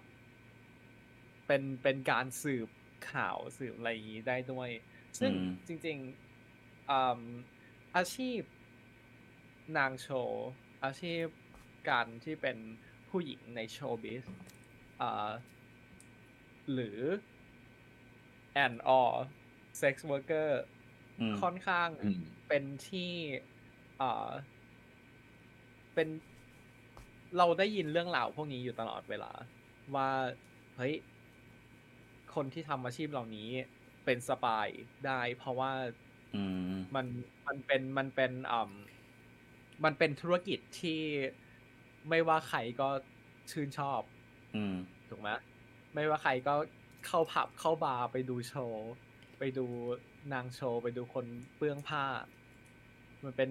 สิ่งที่สิ่งที่ง่ายต่อการล้วงข้อมูลอืมใช้ใช้ความลับใช้เล่ มีเหล้ามีเหล้าหล่อลื่นมีใช้ปันั่ญนหาอะไรอย่างเงี้ยอืมเข้ามาใช่เอิ่มเข้ามาทำให้จริง ๆ ในประวัติศาสตร์มีสปายที่เป็นหนังโชว์หรือว่าที่เป็น sex worker ค่อนข้างเยอะ แต่ในโลกแห่งความจริง ถึงแม้ว่าคนเหล่านี้จะทำสิ่งที่ดีต่อประเทศชาติสืบทำงานให้ทำงานให้รัฐทำงานให้ประเทศชาติ แต่อืมในอาชีพที่เขาทำอยู่ก็ไม่ใช่เรื่องที่ยอมรับได้ทำให้ไม่บางทีหลายๆ motivation motivation มันไม่ใช่รักชาติ แต่มันคือใช่การเงินมีผลประโยชน์อะไรด้วยแหละใช่อืมแล้วก็จริง ๆ เพราะว่าทำทำถึงแม้ว่าเขาจะทำคุณประโยชน์อย่างนี้ให้กับประเทศชาติหรือว่าทำอะไรอย่างนี้ใช่ไหมไม่ว่าจะโดยโมทีฟไหนก็ตาม ด้วยการที่อาชีพเหล่านี้มันไม่ได้เป็นที่ยอมรับทำให้หลาย ๆ คนไม่ถูกบันทึกในประวัติศาสตอ่าร์ใช่แล้วก็ไม่ได้เครดิตที่ควรจะใช่ไม่ได้เครได้ดิตรับที่ควรจะได้ เพราะว่าอืมถึงแม้ว่าเรื่องราวที่ทำจะดี แต่คุณทำอาชีพที่ไม่ถูกเคารพอืมอืมซึ่งอืมเราก็เป็นช่วง The The more move- you know move on. The from more you depressing- know depressing history lesson time is เออ over ปักต่อโอเคไปต่ออ่าโอเค ตอนต่อมาก็จะเป็นตอน The Bandits of Golak ที่จะเป็นสตูดิโอจากทางอินเดียแหละ ชื่อ88 Pictures อะซึ่งซึ่ซึ่งงจริงๆตอนนี้เป็นอีกตอนหนึ่งที่ชอบมากใช่ๆด้วยด้วยความที่เขาแบบผสานวัฒนธรรมอินเดียอืมเข้าไปกับสตาร์วอร์ได้แบบ กลืนมากๆอะใช่ตั้งแต่เห็นภาพมันลงตัวในตัวอย่างแล้ว คือคืออ่าเราเคยเออพูดถึง Andor แล้ว เราเคยพูดไปใน podcast live ของของ Andor ว่าหนึ่งในสิ่งที่พวกเรา enjoy คือการที่เราได้เห็น culture อืมอืมในส่วนต่างๆ ในดาวอื่น ๆ ในดาวหลาย ๆ ดวงของ Star Wars ซึ่งนี่ก็เป็นอีกหนึ่งในกรณีนั้น เราได้เห็น culture ที่อินสปายจากจาก culture ที่อยู่ในวัฒนธรรมที่อยู่ในในโลกจริงเรา ซึ่งเรื่องราวที่เกิดขึ้นในตอนนี้ จะบอกว่าเป็นเรื่องราวที่เกิดขึ้นในจักรวาลหลักก็ได้ เพราะมันไม่มีอะไรขัดเลย เออจริงแล้วก็เรื่องของงานดีไซน์ก็คือจุดเด่นอีกจุดหนึ่งของตอนนี้เลย รู้สึกว่ามัน blend ความเป็นอินเดียเข้ากับ Star Wars ได้ดีมาก โดยเฉพาะ Inquisitor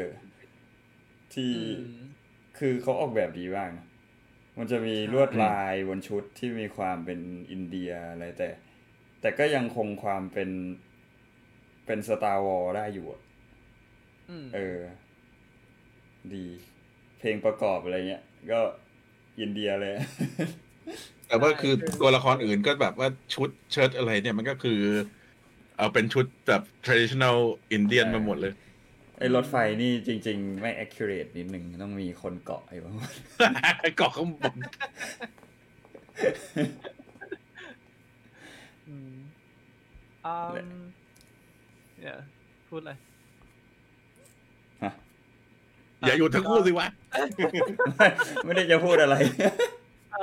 ก็อ่าอีเอ่อหนึ่งในฉากที่ในตลอดทั้งซีรีส์นี้คือแบบ หายใจหายใจแบบตกใจแรงก็คือฉากที่เอ่อมีคนคือน้องน้องผู้หญิงเขาใช้ฟอสได้ใช่ไหมอืมแล้วมันอืมก็จะมีฉากที่พอไปถึงที่เมืองแล้วเนี่ย อยู่ๆจานชามอะไรมันก็ยกขึ้นหมดเลยอะไรอย่างนี้แล้วแต่ว่าน้องบอกว่าไม่ใช่ตัวเอง แล้วทันใดนั้นก็มีคุณยายแก่ๆเดินออกมาคือแบบว่า อ๋อ คุณยายนี่แหละที่ใช้ฟอสเราก็แบบอ่าว่านี่แหละ เดี๋ยวคนนี้แหละ เดี๋ยวเด่น แล้วเราก็มองไปเห็นว่า ยายถือไม้เท้าไลท์เซเบอร์ เดี๋ยวยายต้องปูแน่เลย แล้วทันใดนั้นยายก็ชักออกมา แล้วแบบถือคู่ ยายดูเอลวิวเฉย ซึ่งตอนนั้นแบบว่ากรีดอยู่ในใจแบบใช่แบบคุณคุณยายเท่มากอืมแล้วก็จริง ๆ นี่ก็เป็นอีกหนึ่งในหนึ่งในตอนที่ฉากแอคชั่นค่อนข้างดี แบบอืมคิวบูใช่ดูมีดูมี choreograph จริงๆอะไรเอออย่างเอเงี้ยอเออจริงเห็นด้วย อืม คือมันเหมือนคือมันมันต่างจาก Spy Dancer เอ่อหรือว่าเอ่อ หรือว่าเอ่อเอ่อ Journey to the Dark Head ตรงที่สองอันนั้นจะเป็นแบบว่า visual ใช่ไหมเป็นแบบอืมการต่อสู้กันแบบภาพสวย visual อะไรอย่างเงี้ย แต่แบบในตอนในตอน Bandit เนี่ย มันเหมือนมีคนค o ร e โอกราฟแอคชั่นคือจริงๆฉากต่อสู้มันดูมันดู realistic ในระดับหนึ่งใช่เออดู realistic แล้วก็ดูเอ่อมันเหมือน live action ถ้าถ้าเกิดเขาจะถ่าย live action ก็คือต้องอย่างเงี้ยเลยอะจะบอกให้นึกมันมันอารมณ์เหมือนฉากฉากสู้แบบพวกใน Clone Wars หรือหรือจะนึกถึงไอตอน Clone Wars ตอน Siege of Mandalore ก็ได้ที่เป็น Ahsoka สู้กับ Darth Maul แล้ว แล้วอันนั้นมันใช้ mocap มันเลยจะดูแบบท่วงท่ามันจะดู realistic อืมอืมเออ ไม่ได้ดูใช่เวอร์เกินไปอะไรอืมนั่นแหละแล้วก็แบบเรา เราชอบที่ได้เห็น นอกจากแบบคนหลาย ๆ หลาย ๆ รูปแบบหลาย ๆ culture แล้วเราก็ชอบชอบการที่เราได้เห็นตัวแทนทั้งตัวละครที่เป็นเด็กใช่ไหมในหลายๆหลายๆเอ่อ episode ในนี้จะค่อนข้างเน้นเด็ก เอ็นไปทางอืมที่แบบว่าการเติบโตการเป็นผู้ใหญ่ หรือว่าการที่ต้องเผชิญหน้าในในวัยเด็กอะไรอย่างเงี้ย มันมีตรงนั้นอยู่แต่ชอบการที่เราก็ได้เห็นแบบ อีกฝั่งหนึ่งของสเปกตรัมที่เป็นแบบคนที่ไปคนสูงอายุ ที่สามารถมีโมเมนต์เท่ๆแบบนี้ได้ โดยที่ไม่ต้องแบบนึกถึงว่า เฮ้ย จะสู้ไหวเหรอ คุณยายแก่อะไรอย่างเงี้ยแต่แบบทันทีที่แบบยายแบบควัก lightsaber สองอันขึ้นมาด้วยแบบว่า yes ยาย go grandma เออ go go grandma เออนั่นแหละเออเออนั่นแหละเออก็อืมเป็นอีกอีกหนึ่งเรื่องที่ดีแล้วก็ อ่า ก็มีฉากเอ่อฉากน้ำตาไหลอีกฉากหนึ่งเหมือนกันตอนท้ายอืที่มอ่ามันจะมีเรื่องคุยใช่ไหมอ่าอืมอ่า ที่ที่เป็น motif อยู่ตลอดเวลาในในตัวเรื่องที่เป็นแบบว่าเป็น secondary storyline เอ่ออยู่ใน episode นี้อืมนั่นแหละลอยลอยขึ้นมาเป็นน้ำตาซึมใช่ปล่อยปล่อยคุยคืน เมื่อกี้มีอ่าตอนเอ่อ คุณกิติเชษฐ์บอกว่าตอน The Bandit of g o l a k เปิดมาอยากเขกหัวน้องมากเราเป็นเด็กแบบดูเป็นเด็ก อะไรวะน่ารำคาญหาแต่เรื่อง แต่มันก็คือคาแรคเตอร์คาแรคเตอร์เด็กอะเออคาแรคเตอร์แบบอายุเท่านั้นก็อย่างเงี้ยแหละโอเคอะต่อโอเคกันต่อมา ก็จะเป็นตอน The Pit ของอะลืมลืมบอกไปอะอ่าอ่า ATS Studio อ่าเขาจากจากที่เรารู้กันแหละเขาเขาจะไป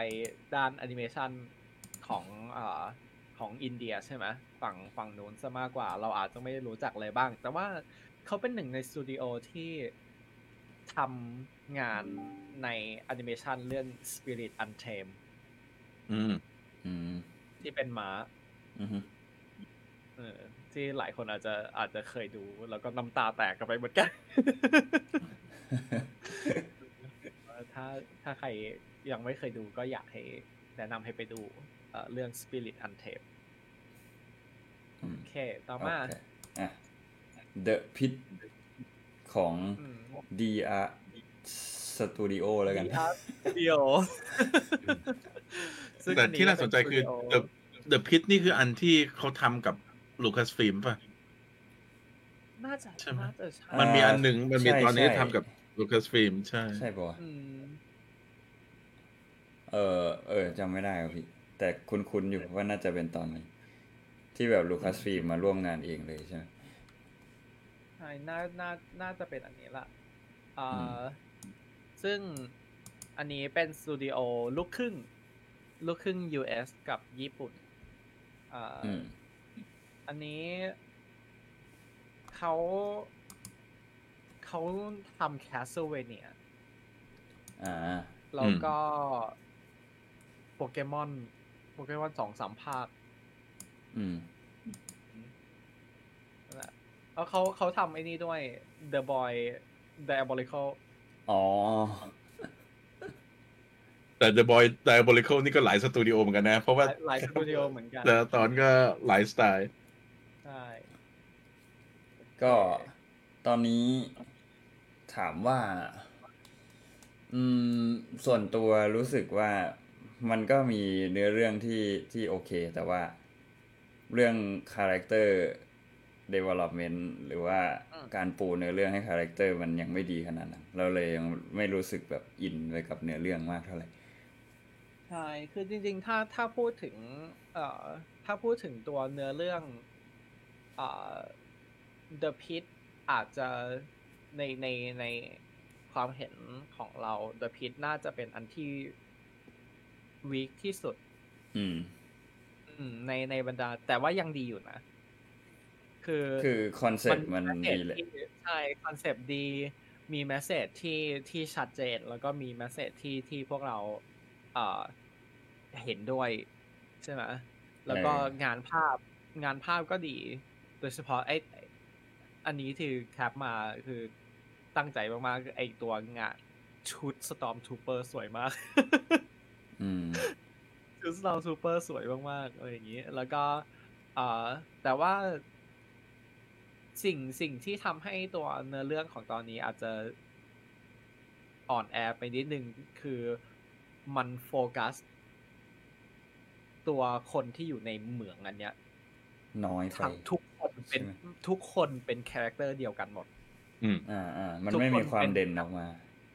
ใช่ทุกคนนับรวมเป็นหนึ่งคาแรคเตอร์หมดเอ่อมันก็เลยทำให้มันไม่มีเอ่อไม่มีตัวละครที่จะนำ narrativeอืม อืม คือมันแต่ว่า เออมันขาดการนั่นแหละ รู้สึกว่ามันยังปูคาแรคเตอร์ถ้าเทียบกับตอนอื่น ๆที่ผ่านมามันการปูคาแรคเตอร์มันมันอ่อนกว่า อย่างเห็นได้ชัดใช่อย่างไอตัวคือละครไอเด็กผู้ชายที่ปีนขึ้นไปได้ แล้วก็ไปขอความช่วยเหลืออย่างเงี้ยเออ มันรู้สึกว่ามันยังไม่ได้เน้นในตัวละครนั้นมากเท่าไหร่ จนคือทำถ้าจนถ้าทำให้เราเรารู้รู้จักสึกมีความสัมพันธ์ เออ ถ้าเรารู้จักตัวละคร นี้มากกว่านี้ อะไรอย่างนี้อาจอาจจะอาจจะดีกว่า เพราะจริงๆก่อนที่ก่อนที่เขาจะออกไปเราไม่รู้ คือเราเราเราไม่รู้ความสัมพันธ์ของตัวละครนี้กับคนอื่น ๆ เรารู้แค่ว่าอืมเขาสนิทกับเด็กผู้หญิงคนนี้กับผู้หญิงโตคนนี้อืมแล้วเราก็ค่อยมารู้ทีหลังว่า อ๋อ นี่คือภรรยากับลูกเขาเออ ซึ่งเราไม่ได้เห็นก่อนหน้านี้ทำให้การการที่เขาตั้งใจจะออกมาการการที่เขาเสียสละ มันไม่ได้อิมแพ t อย่างที่เราเอออย่างอย่างที่อย่างที่มันควรจะเป็นอะไรอย่างนี้ แต่ว่าอย่างหนึ่งที่พูดที่ที่ต้องยอมรับส่วนตัวเลยก็คือ ชอบการที่เขาไม่ปราณีเรื่องที่จะ ให้ฆ่าตัวละครตายอะอืมเออ ใช่อืมตกใจ คือเออเอาเอาจริง ๆ นะ ตอนตอนที่ฉากที่โยนกลับลงมานึนึกว่าจะจบจบอย่างใช่นั้นนี่แล้วนี่นี่คือเข้าใจว่าจะแบบ ต้องมีคนมาช่วยรอรับหรืออะไรสักอย่างหนึ่งอ๋อแบบว่าเป็นใช้มารับ force ก่อนจะขึ้นมาได้ลงมาตายอะไรเงี้ยอืมคือแบบ อาจจะแบบลงมารองรับ Impact อาจจะยังเจ็บตัวอยู่หรืออะไรอย่างนี้ แต่ว่าคือชอบตรงที่เขาไม่ไม่ประนีประนอม กับการอืมที่เราจะได้เห็น การเสียอืมสละของคนคนนี้แบบแบบ full spectrum จริงอืมอืมแล้วก็อีกเรื่องหนึ่งคือ รู้สึกว่ามันอ่าการที่เขาขึ้นมาได้ แล้วก็ไปพูดให้คนในเมืองฟัง มันมันยังดูตรงนั้นมันยังดูไม่มีอิมแพกมากเท่าไหร่ มันยังดูอ่าอ่อนไปหน่อยว่าเขาแค่ขึ้นไปพูดว่า เอ้ย เนี่ยเราโดนทิ้งอยู่นะ อะไรเงี้ยแล้วก็ตามสุดท้ายคนในเมืองก็แบบพากันเดินขบวนออกไปช่วย มันยังรู้สึกแบบ มันยังไม่อิมแพคขนาดนั้นใช่เออคือที่แรกอะนึกว่าจะกลายเป็น เออพอมาถึงอุตสาห์ขึ้นมาถึง แต่พอมาขอความช่วยเหลือกลับไม่มีใครสนใจเลยอะไรเงี้ยอืมจนจนเขาต้องทำอะไรสักอย่างที่ เออทำให้คนเหล่านี้มาสนใจ ซึ่ง เออไอการที่แบบขึ้นไปพูดบนแท่นเฉยๆมัน มันยังไม่รู้สึกแบบอิมแพกมากขนาดนั้นอะไร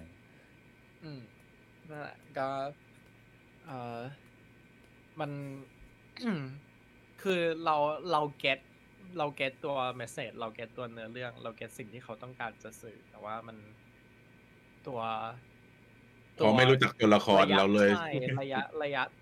ในระยะทางที่เราจะเดินจาก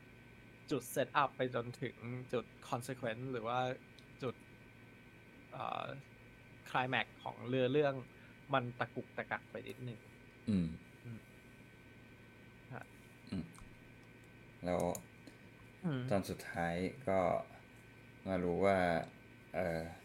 เด็กผู้หญิงคนนี้ก็สามารถใช้ฟอร์สได้เหมือนกันอืมจริงๆอ่าเรื่องใช้Force กับเรื่อง Kyber นี่ค่อนข้างเป็น motif ของของอ่าซีซั่นนี้พอสมควรใช่นะไม่รู้ใช่ว่าเขาหยิบกันมาหรือเปล่าไม่หรอกคือส่วนตัวยังมองว่าคนส่วนใหญ่ ถ้าพูดถึง Star Wars มันก็จะนึกถึงเจไดอืมใช่ไหมนึกถึง Force ใช่เออนึกถึง Force นึกถึงเจไดมันก็เลยอาจจะแบบ เออ ทุกคนก็จะพยายามเล่นกับเรื่องของเจไดอะไรเป็นหลักอืมเออใช่อ่าแล้วก็อันนี้เป็นอีกหนึ่งตอนที่ที่มี end credit คือในในตัวอ๋อเอ่อในตอนเอ่อ ก่อนที่จะจบเราจะเห็นคนหนึ่งพ่นกราฟฟิตี้อยู่เอ่อแล้วเราก็มาเห็นนี่แหละว่ามันคือภาพนี้ ซึ่งเท่ซึ่งไอไออักษรไออูราเบชที่เขียนอยู่ในกราฟฟิตี้มันก็คือ The Pit อืมอืมจะผิดซึ่งพวกเพื่อนที่อเมริกาที่ดูชอบตอนนี้ บอกว่าชอบตอนนี้มากกันที่สุด คงจะเป็นเพราะว่าหลังๆมันเป็นเรื่องเกี่ยวกับ การประท้วงการเรียกร้องสิทธิ์การอะไรอย่างเงี้ยเยอะน่ะในอเมริกามันเลยได้รับใช่ความสนใจมากขึ้นอืมคนเลยอินเอ่อจุดหนึ่งที่พวกเราที่ที่ที่เอ่อน้องกับพี่ตะวันคุยกันก็คือ เรารู้สึกว่ามันพาราเลลกับกับโลกแห่งความจริงอืมใกล้กันไปนิดหนึ่ง มันเกือบจะไม่มีเมตาฟอร์ อ่าใช่เลยทำให้มันก็เลยแบบว่าในในด้าน narrative ในการในการเล่าเรื่องผ่านสื่ออย่างแอนิเมชันมันก็เลยรู้สึกว่ามันค่อนข้าง bland แต่อย่างที่บอกว่า message ยังอยู่เราเข้าใจ messageอืมเพราะมันมัน bland มันเนื้อเรื่องมันแบบดู realistic แล้ว แต่ว่าเราแบบยังไม่อินกับตัวละครขนาดนั้นอะมันก็เลยยิ่งยิ่ง plainขึ้นไปอีก มัน เออมันคือไม่ใช่ว่าการที่เราจะให้เห็นตัว community เป็นหนึ่งตัวละครมันมันทำไม่ได้นะ แต่คือเราไม่ได้รู้จัก community นี้ขนาดนั้นยังไม่มีอารมณ์ร่วม เรายังไม่ใช่เรายังไม่ได้ sense sense เรื่อง community ของของคนกลุ่มนี้ขนาดนั้นอะไรอย่างเงี้ยเอ่อทำให้ การที่ละการที่ทำให้ คนดู relate ถึงตัวละครตัวละครหนึ่ง มันง่ายกว่าการที่จะทำให้คนดู relate ถึงคนทั้ง community อืมอืมนั่นก็เป็นเป็นเอ่อข้อติที่มีให้สำหรับตอนนี้อืมแต่ก็อย่างที่บอกยังถือว่าเป็นตอนที่ดีอยู่สำหรับแอนิเมชัน15 นาทีอืมโอเคก็ อ่าไปถึงตอนสุดท้ายอาวูซองอืมอาวุโดยสตูดิโอ Triggerfish อันนี้มาจากอ่าแอฟริกาใต้อืมเซาท์แอฟริกา อันนี้อ่าไม่ไม่มีอะไร ไม่มีไอตัว ตัวผลงานที่เป็น mainstream เท่าไหร่อืมเอ่อ จะเป็นผลงานที่อยู่ในอยู่ในเอ่อแอฟริกาซะส่วนใหญ่อืมพวกนี้บางทีมันอาจจะเป็นแบบสตูดิโอที่ทำแอนิเมชันเพื่อโฆษณาอะไรอย่างเงี้ย แต่ใช่แต่งานเขาสวยนะงานโอ้โหใช่คืองานตัวเขาสวยยมากตัวโมเดลเขาทำสวยอะมันการให้สีการดีไซน์อะไรมันดู ดูสวยอะใช้ผ้าเป็นกำมะหยี่อะไรอย่างเงี้ยเอ่ออืม งานแล้เมวนสตรีมอันล่าสุดของเขาคือเอ่อแอนิเมชันเรื่อง Seal Team อืมที่เอ่ออันนี้อันนี้ก็เป็น world re- เอ่อ worldwide release เหมือนกัน แต่ว่าอาจจะไม่ดัง เพราะว่าไม่ไม่ค่อยมีโปรโมทอะไร เพราะว่าจริง ๆ อย่างแคสเองก็มีแบบ มีเอ่อแพทริกแพทแพทริกเอ่อวอร์เบอร์ตันมีเจเคซิมอนอื มมีอาร์เชอร์อะมีซีโซแรนดอมทำไมมันแรนดอมมีมีชิลเอ้ยไม่ใช่มีชิลมีซิลที่เล่นเป็นซิลอย่าอย่าไปนะมีซิลที่เล่นเป็นซิลซิลเป็น seal ที่เป็นหน่วย SEAL พากย์โดย Sealกลับกลับไป กลับไปกลับกลับเข้าเรื่องกลับเข้าเรื่องเก่เข้าเรื่อง เอออันนี้ก็เป็นอีกหนึ่งตอนที่ที่เอ่อ top เหมือนกันสำหรับเรา อืม คือเพราะว่ามันภาพสวยอืมมากมันเป็นเอกลักษณ์มาก แล้วก็คือการที่ใช้ผ้าที่แบบ texture สีสันสดใส มันเออมันทำให้ดูแบบ โอ้เออมันมันแปลกไปจากอ๋อไอ้พวก stop motion ทั่วไปที่เราจะเห็นว่ามันเป็นเหมือนดินน้ำมันเหมือนอะไรพวกเนี้ยไอ้นี่มันเหมือนเป็นตุ๊กตาผ้าเหมือนนั่น แต่ใช่อันนี้คือมันจะมีมุมกล้องการเคลื่อนไหวมูเมนต์ของกล้องที่ที่สวยอยู่นะมันจะมีฉากที่เหมือนเป็นเป็นอ่าที่ตอนที่ตัวอาวูไปไปถ้ำใช่ไหมแล้วเธอก็อืมเหมือนได้ได้สัมผัสได้ถึงอะไรบางอย่างจากไอ้ภูเขานั่นแหละแล้วมันก็จะเป็นกล้องแบบกล้องวิ่ง fly by อะฟื้บไปอะเอออืมใช่ที่ที่กล้องแบบพุ่งเข้าหาแล้วก็แบบพ อถึงตัวก็เหวี่ยงไปข้างหลัง เออเออเออเออตรงนั้นนะล้ำดิ แบบใช่คือสำหรับสำหรับมุมกล้องแบบสำเอ่อเอ่อ stop motion เป็นอะไรที่แบบเราไม่ค่อยได้เห็นอืมเพราะว่าเพราะว่าจริง ๆ มันเป็นเทคนิคที่ค่อนข้างยาก ใช่ ถ้าไม่มี CGI จริงอืมๆช่วยมันตัดต่อลำบากอะสำหรับ stop motion แบบนี้อืมอืมแล้วก็ อีกอย่างหนึ่งที่ที่ต้องนับถือเอ่อสตูดิโอนี้กับกับตัว episode นี้เลยก็คือ อย่างที่อย่างที่เห็นพวกเราแคปมาใน Presentation อันนี้ มันคือทุกเฟรม ทุกเฟรมเป็นภาพ เป็นภาพวาดหมายถึงว่าแบบมันมันตั้งใจทำมาวางมุมกล้องวางอะไรมา ไม่มีไม่มีมุมกล้องที่แบบ เฉยๆเลยอะ่ะ อืมอืมทุคืกออย่างมันแคปถูกเราไปวางเป็นหมดวอลเปเปอร์ได้ ใช่ไปเป็นวอลเปเปอร์ได้แบบอย่างไอฉากที่สะพานตกอะ่ะ แบบ นั่นคือโปสเตอร์เกมเอานั่นนั่นเอาโลโก้คือมาใส่ไตเติลมาใส่ได้เลยใช่เอาเดิไตมเติลมาใส่ได้เลยอะไรอย่างเงี้ยอืมอย่างข้างบนก็แบบ ดูเป็นคัตซีน ทุกอย่างดู ดูวางมาอย่างแบบถูกต้องมากๆ แต่งานงานละเอียดมากจริงๆ โดยเฉพาะฉากพวกที่เป็น t e x t อร์พื้นดิน ที่จะมีก้อนหินมีหญ้ามีอะไรอะเออ ละเอียดละเอียดมาก เราก็ไม่รู้ว่ามันเป็นโมเดลแบบ practical โมเดลทั้งหมดหรือเปล่าขนาดไหนถูกไหมเออ เออ แต่เนี่ยแบบมันมันเนียนกันไปเออแต่ปกติด้วยเดี๋ยวเดี๋ยวมันก็จะมีอ่าเบื้องหลังน่าจะเหมือนตอนซีซั่นแรกที่ เดี๋ยวเขาจะปล่อยเบื้องหลังของแต่ละตอนออกมาให้ดูทั้งหมดเลยอืมเออนี่น่าอันนี้ก็คิดว่าน่าจะมีเหมือนกัน เดี๋ยวต้องรอดู ใช่ อืม แล้วก็ชอบ character design เจไดของตอนนี้ว่าเจไดผู้หญิงอ่าใช่อ่าเดี๋ยว ไปหาแคปก่อนมีเราเห็นอ้าวข้างบนใช่ไหมจริงๆมันดูเป็น มันดูเป็น NPC หนีไม่พ้นเกมจริงๆสำหรับตัวอ่าโอเค เจอละคาแรคเตอร์เจไดดูดูเป็น มีความสุขุมใช่อืมแล้วจริงๆนี่ก็เป็นอีกหนึ่ง episode ที่พวกเรา คิดว่าควรมีต่ออืมแล้วนี่คือใส่ใส่ความเป็นแอฟริกาเข้าไปเยอะมากเลยนะ แบบว่าอืมไอ้ตัวหน้าเจไดก็เหมือนกับหน้ากากแอฟริกันไอ้การที่แบบว่าห้อย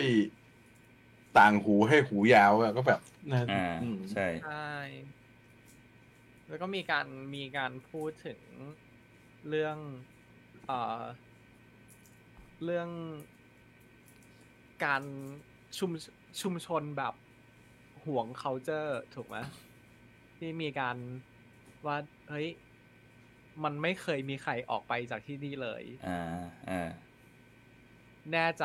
แน่ใจเหรือว่าจะไปชีวิตเธออยู่นี่อะไรอย่างเงี้ย มันมีตรงนี้เข้ามาด้วยว่าแบบเอ้ยการที่เราจะออกไปจากไอตัว safe community มันน่ากลัวนะ แต่จะไปไหม ก็อีกเรื่องหนึ่งอะไรจริงๆจริงๆพวกเรา คือไอตัว message ที่เขาให้มามันก็น่าสนใจแต่จริงๆในในฐานะการเล่าเรื่องอ่าโดยเฉพาะเรื่องราวเกี่ยวกับ Star Wars พวกเราแอบคุยกันว่า แอบอยากให้ไม่ไป อืม อยากเห็น moment แบบนั้นบ้าง อืมคือใช่เพราะส่วนใหญ่เราจะเห็นตลอดแต่ว่าเออเออ เลือกไปอย่างอนาคินก็อะเลือกตัดสินใจที่จะไปฝึก หรือใช่หลายๆและจริง ๆ ที่เราเคยเห็นมาก็คือ ยังไม่เคยเห็นใครปฏิเสธเลย ใช่ อย่างอย่างโกรกูเองก็แบบว่าตอนแรกก็ไปเออแล้วค่อยมาแบบเอ้ย มันไม่ใช่ มันไม่ใช่ไลฟ์สไตล์ของเรา ทีหลัง เอ่อแบบคิดถึงพ่อ ถ้าใน canonถ้าใน canon น่าจะยังไม่เคยเห็น แต่มันจะมีในอืมมันจะปีมันจะเป็นเหมือน trailer short แอนิเมชันของไอเกม The Old Republic อะอื มันจะมีเนื้อเรื่องในส่วนที่ เออแบบเจไดไปรับเด็กมา ซึ่งเป็นพี่น้องฝาแฝดกันมั้งหรือพี่พี่สาวน้องสาวนี่แหละ แต่ว่าตัวพี่สาวมีพลังคนเดียวไงแล้วก็แบบเจไดมารับตัวไปอะแต่ตัวเองต้องทิ้งน้องไว้อะไรเงี้ยมันก็เป็นอีกด้านหนึ่งที่เราให้เห็นว่า เออ มันก็มันก็มีด้านที่แบบด้านไม่ดีของของการที่ไปฝึกเหมือนกันอะไรเงี้ย ว่าต้องทิ้งครอบครัวไว้เบื้องหลังอะไรเงี้ยใช่ เออ อยากเห็นมุมนั้นเหมือนกัน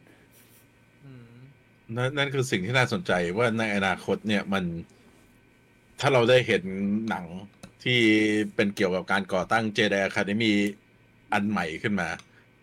มันจะนั่นไหม มันจะมีการเล่าที่ซับซ้อนกว่า แค่เด็กที่ไปถึงได้ฝึกแล้วก็ได้เป็นเจไดมันจะมีพวกที่แบบว่าเฟลเอาพวกที่แบบว่านั่น ครึ่งทางหรือพวกที่แบบว่ามาโดยที่แบบไม่ได้เต็มใจร้อยเปอร์เซ็นอะไรอย่างเงี้ย เป็นอะไรที่น่าสนดี ใช่ น่าสนใจเอ่อมีเอ่อคุณเมทาวีว่าการชำระไคไคเบอร์เอ่อผมก็เพิ่งรู้ตอนนี้แหละอะจริง ๆ อันนี้คือ ไม่แค่มานอนแคนนอน นอนแคนนอนอย่าอย่าไปคิดว่ามันแคนนอน อันนี้ไม่ได้แค่นั้นคือจจริริงงๆๆมัในนมีวิธีในแบบการแคนนอนก็มี แต่ก็มีสิทธิ์ใน มีสิทธิ์นั่นได้เออที่ในอาโซก้าแคนนอนมันมีทำไงวิธีการอยู่เพราะอย่างอาโซก้าก็ก็เคยเอ่อทำมาแล้วอะไรอย่างนี้ แต่ว่าเอมันอไม่โซกามันไม่ใช่วิธีการนี้มันไม่ใช่วิธีการร้องเพลงเออเออนั่นแหละแล้วก็จริงๆเอ่ออย่างที่พี่ถึงบอกว่าอย่างตอนนี้เขาก็ใส่ culture เรื่องแอฟริกาเข้ามาใช่ไหมมันก็มีไอตัว commentary เรื่องการทำเหมืองอัญมณีอยู่ด้วย อ๋อ Blood Very Diamond depressing depressing history เราเราจะรู้ว่าจริง ๆ อย่าง ไอในแอฟริกาเนี่ย ถ้าใครเคยดูหนังเรื่อง Blood Diamond ที่เป็นลีโอเล่น มันก็เกี่ยวกับการขุดเหมืองเพชร มันทำนองนั้นแหละ แล้วก็มันมีเซาท์แอฟริกานี่จริง ๆ เพิ่งเลิกการเขาเรียกอะไร เลือกเลิกอภัไทยเลือกการแยกสีผิว แยกเชื้อชาติของคน ไปในระยะ20ปี30ปีนี่เองอืม แล้วก็มีมีหลายคนที่ได้ผลประโยชน์จากการที่ขุดเหมือง หาคริสหาพวกพลอยหาพวกอะไรเนี่ยยกตัวอย่างเช่นอีนอนมันนั่นแหละ ก็ก็ในชีวิตจริงมันก็มีอยู่อืมนั่นแหละอืมในเออมันก็คือมันมีโมทีฟมีอะไรตรงนี้ ที่แบบว่าแทรกเข้ามาเออนิดนึงซึ่ง ตอนอาอูก็ถือว่า ภาพงานภาพเป็นอีกอันหนึ่งที่สวยมากๆของของอืมซีซั่นนี้ฟรุงฟริงกุ้งกิงใช่ไหมใช่สรุปสรุปสรุปได้ไหมว่า จริง ๆ แล้ว คือเราคิดว่างานภาพ ด้วยการที่มันเป็นหลายหลายหลายชาติหลาย ๆ ประเทศ แล้วก็มีหลายสไตล์เนี่ย มันทำให้น่าสนใจขึ้นกว่า อันแรก ซึ่งตอนแรกไอไอ volume แรกที่ออกมามันก็น่าสนใจแหละ เพราะว่าเราไม่เคยเห็นอะไรอย่างนี้มาก่อน แต่คือ หลังจากนี้ไปก็คือซีซั่นต่อ ๆ ไปก็อยากให้ใช่ เขาทำให้แบบหลากหลายแบบนี้อยู่ อืมอืมใช่ผมว่ามันเพระอย่งน่าสนใจกว่านะแบบเนี้ยเอออืมซีซั่นแรกมันคือ entry ใช่ไหม คือการการที่ ค่อยๆ ให้เราเข้ามาอย่าง soft ใช่พูดตรงๆก็คือณตอนนั้นณเวลานั้นสิ่งที่มันคิดมากๆก็คืออนิเมะอืมอ่าแล้วก็คอนเทนต์ที่มาจากฝั่งญี่ปุ่นอ่าซึ่งมันก็ทำให้คน เข้าใจคอนเซปต์นี้ได้ง่าย แล้วก็เข้าใจอ่าสิ่งที่เขาต้องการจะสื่อหรือต้องการจะทำได้ง่าย แล้วก็หลังจากที่กระแสตอบรับ Star Wars Vision ซีซั่นแรกค่อนข้างดีอืมทำให้มันสามารถเปิดประตูหาสตูดิโอหลาย ๆ ที่มี culture หลาย ๆ อย่างที่เราอาจจะไม่ได้เห็นในโปรเจกต์อื่น ๆ หรือว่าอ่า มุมมองที่เราอาจจะไม่ได้เห็นในแคนนอนของ Star Wars อ่าอืมอืม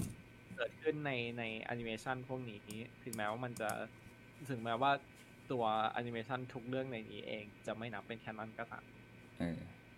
แต่ส่วนหนึ่งที่เราเคยคุยกันว่า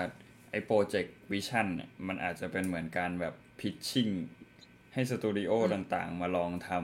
ำอ่า Star Wars ในแบบของตัวเองแล้ว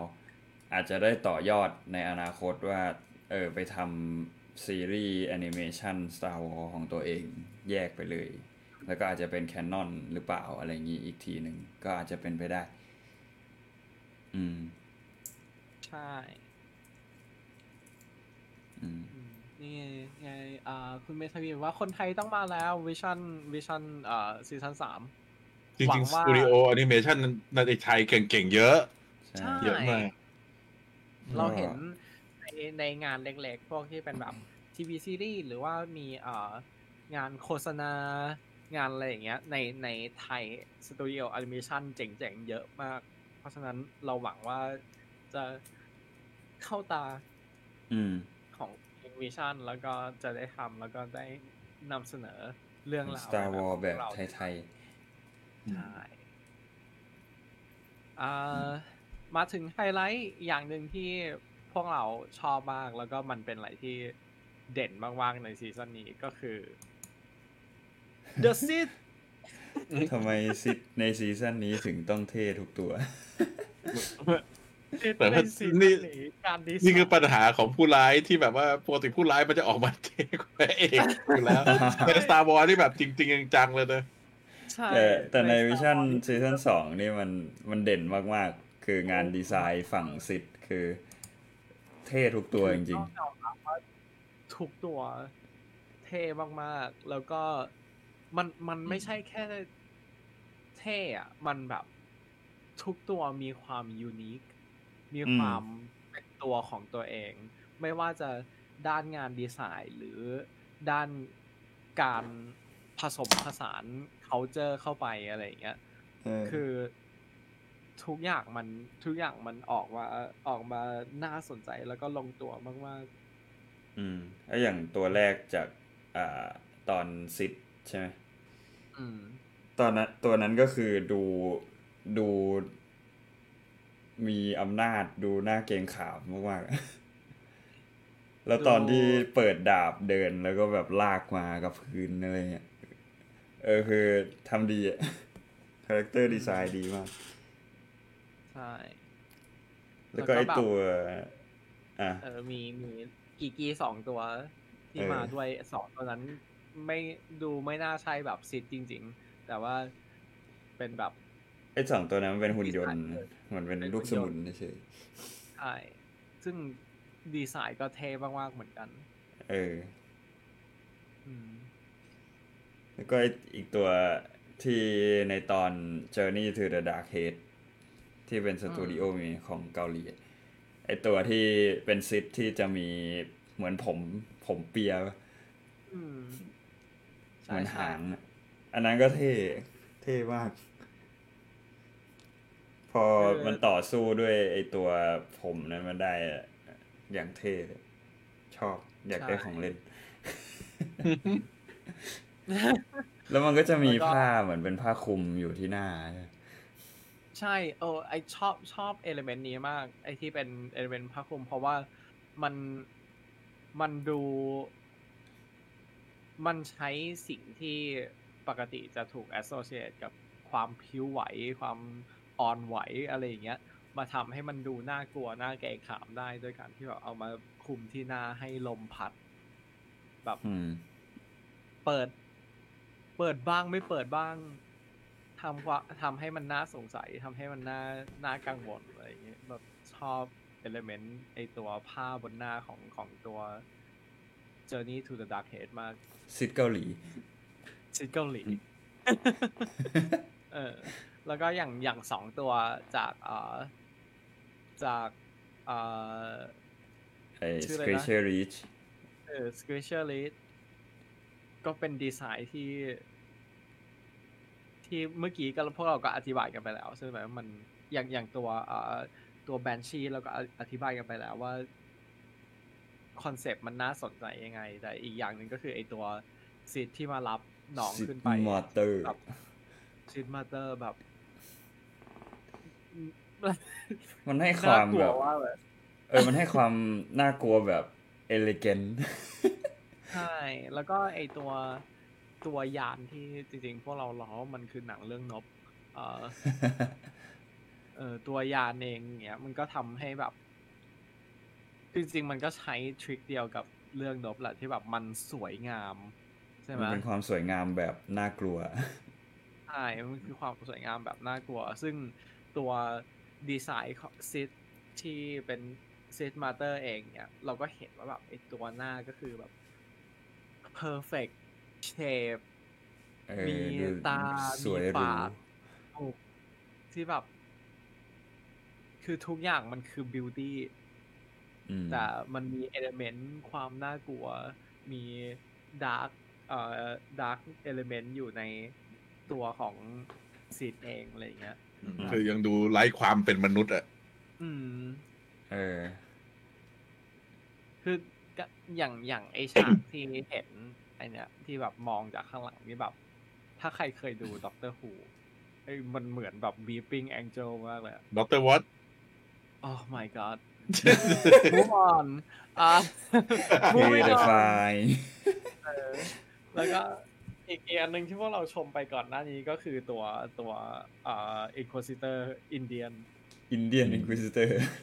Indian Inquisitor มาพร้อมกับ Purge Trooper ด้วย ใช่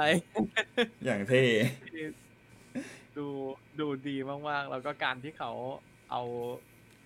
เอาเอ่อ traditional เอ่อมีความ costume อืมมีดีไซน์เอ่อที่มีความอินเดีย culture ใช่เออของอินเดียเข้าไปประกอบอะไรเงี้ย มันทำให้แบบชุด Inquisitor ที่พวกเราคุ้นเคยกัน มันทำให้แบบมีมี flair มีความน่าสนใจมีดีไซน์ที่เป็นเอกลักษณ์มากขึ้นอะไรเงี้ยซึ่งอืมมันทำให้อืมแบบเราอยากเห็นอะไรแบบนี้มากขึ้นไปอีกในในจักรวาล Star Wars Canon อืมใช่แล้วก็ไอการที่ตัวละครอินเดีย มีหน้าเป็นสีสีๆนี่ไม่ใช่เรื่องแปลกใหม่ เพราะว่าถ้าเป็นพวกที่ตามรามายานะ มันก็จะเป็นอ่าอ่าอ่าใช่พวกเทพต่างๆ ก็จะเป็นอย่างนี้อยู่แล้ว พวกอสูรเนี่ยใช่นี่คือถ้าให้คนอินเดียดูก็อาจจะแบบ เห็นสีเห็นการออกแบบก็แบบรู้เลย อะนี่คือตัวลายเงี้ยอืมเราต้องแต่ลงตัวมีดี jingle แล้วนะชอบเออคือมันไม่ ไอการที่ยัดเอลเมนต์ใส่เอลเมนต์ที่มีความเป็นอินเดียอะไรเข้ามา มัน มันไม่ดูฝืนอะมันดูลงตัวดีอะเออใช่แบบจริงๆจริงๆเพราะเราต้องมีจิงเกิลแล้วนะที่แบบ เราต้องกดแบบ historical reason ทุกครั้งที่พวกเราจะพูดถึงแล้วพอจบปุ๊บก็ the เหตุ more การณ์ you know ริงเออเหตุการณ์อะไรที่มันเกิดพาเร็วกับโลกจริง เออ นั่นแหละ แต่ดีไซน์ Sith ในในซีซั่นนี้ถือว่าเป็นไฮไลท์ของพวกเรามากอืมอืมๆเออก็โอเค จบไปสำหรับอ่า Star Wars Vision volume สองอืมก็อะคิดว่าน่าจะมีซี volume สามแล้วเนอะใช่ ดูทรง คิดว่าจากกระแสตอนนี้ มันมันเพิ่งออกมาไม่นานแต่จากกระแสจากกระแสตอนนี้ เอ่อกระแสค่อนเอ่อกระแสตอบรับค่อนข้างดี ถึงแม้ว่า แต่ละคนอาจจะชอบ episode ที่ไม่เหมือนกัน อืมเอ่อฝั่ง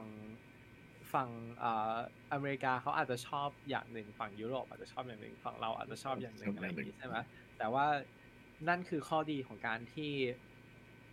แต่ละตอนมันเป็นอินดิวิ u a l แต่ละตอนอืมมันเป็นอืมแต่อารมณ์ของมันเองทำให้ ไม่ว่ายังไง ทุกตอนจะมีเรตติ้งที่คนชอบอยู่แล้ว อืม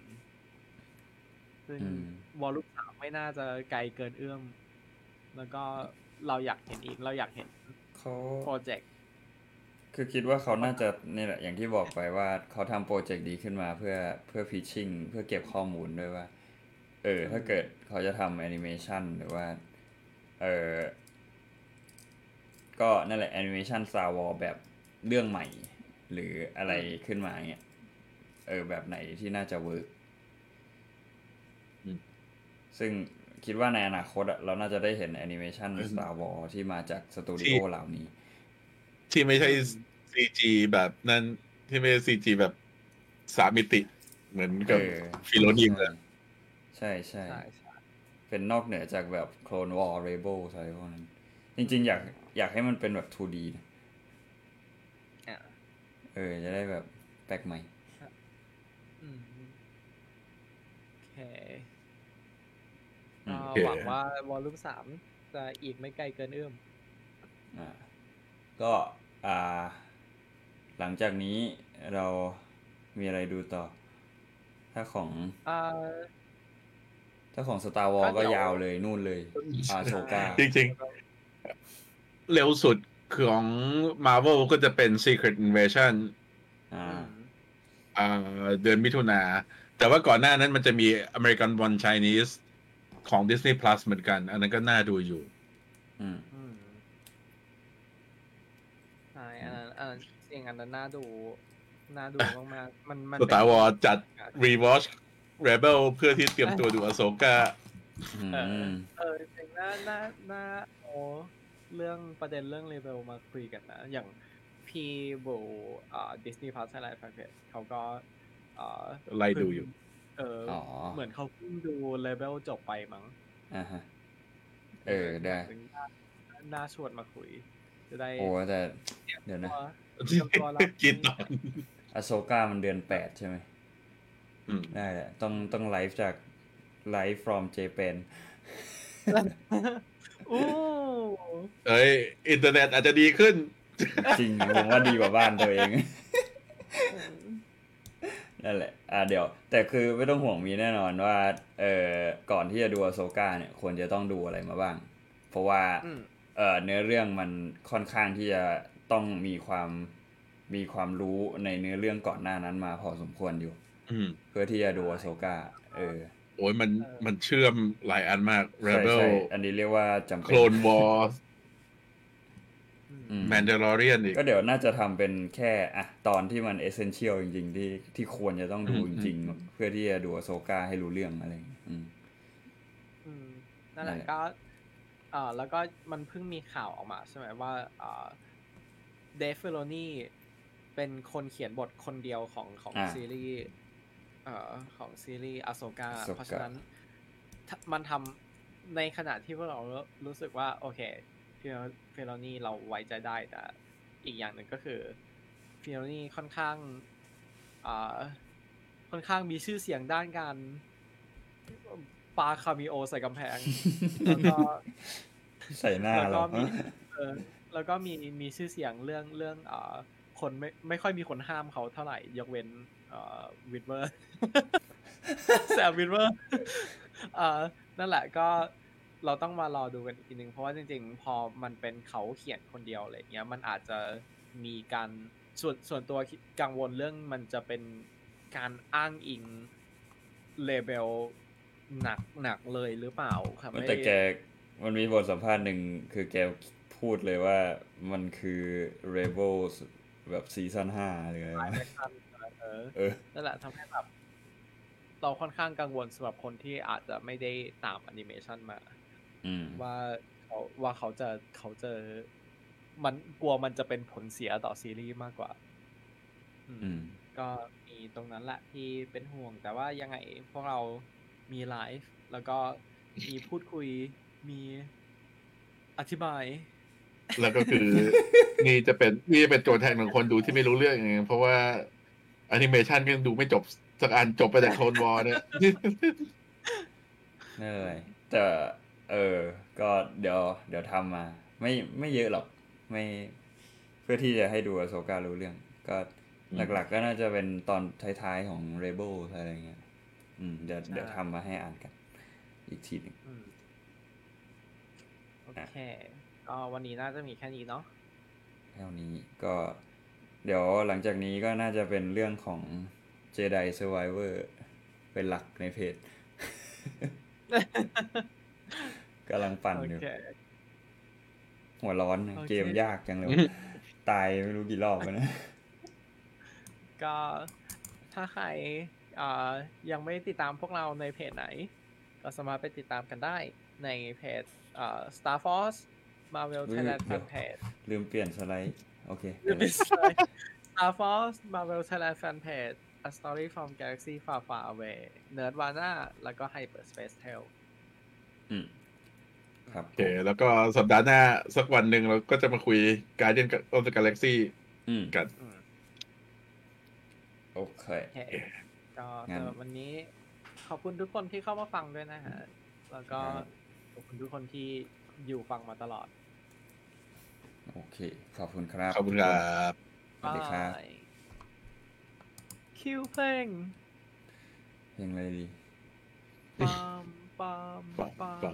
ปาม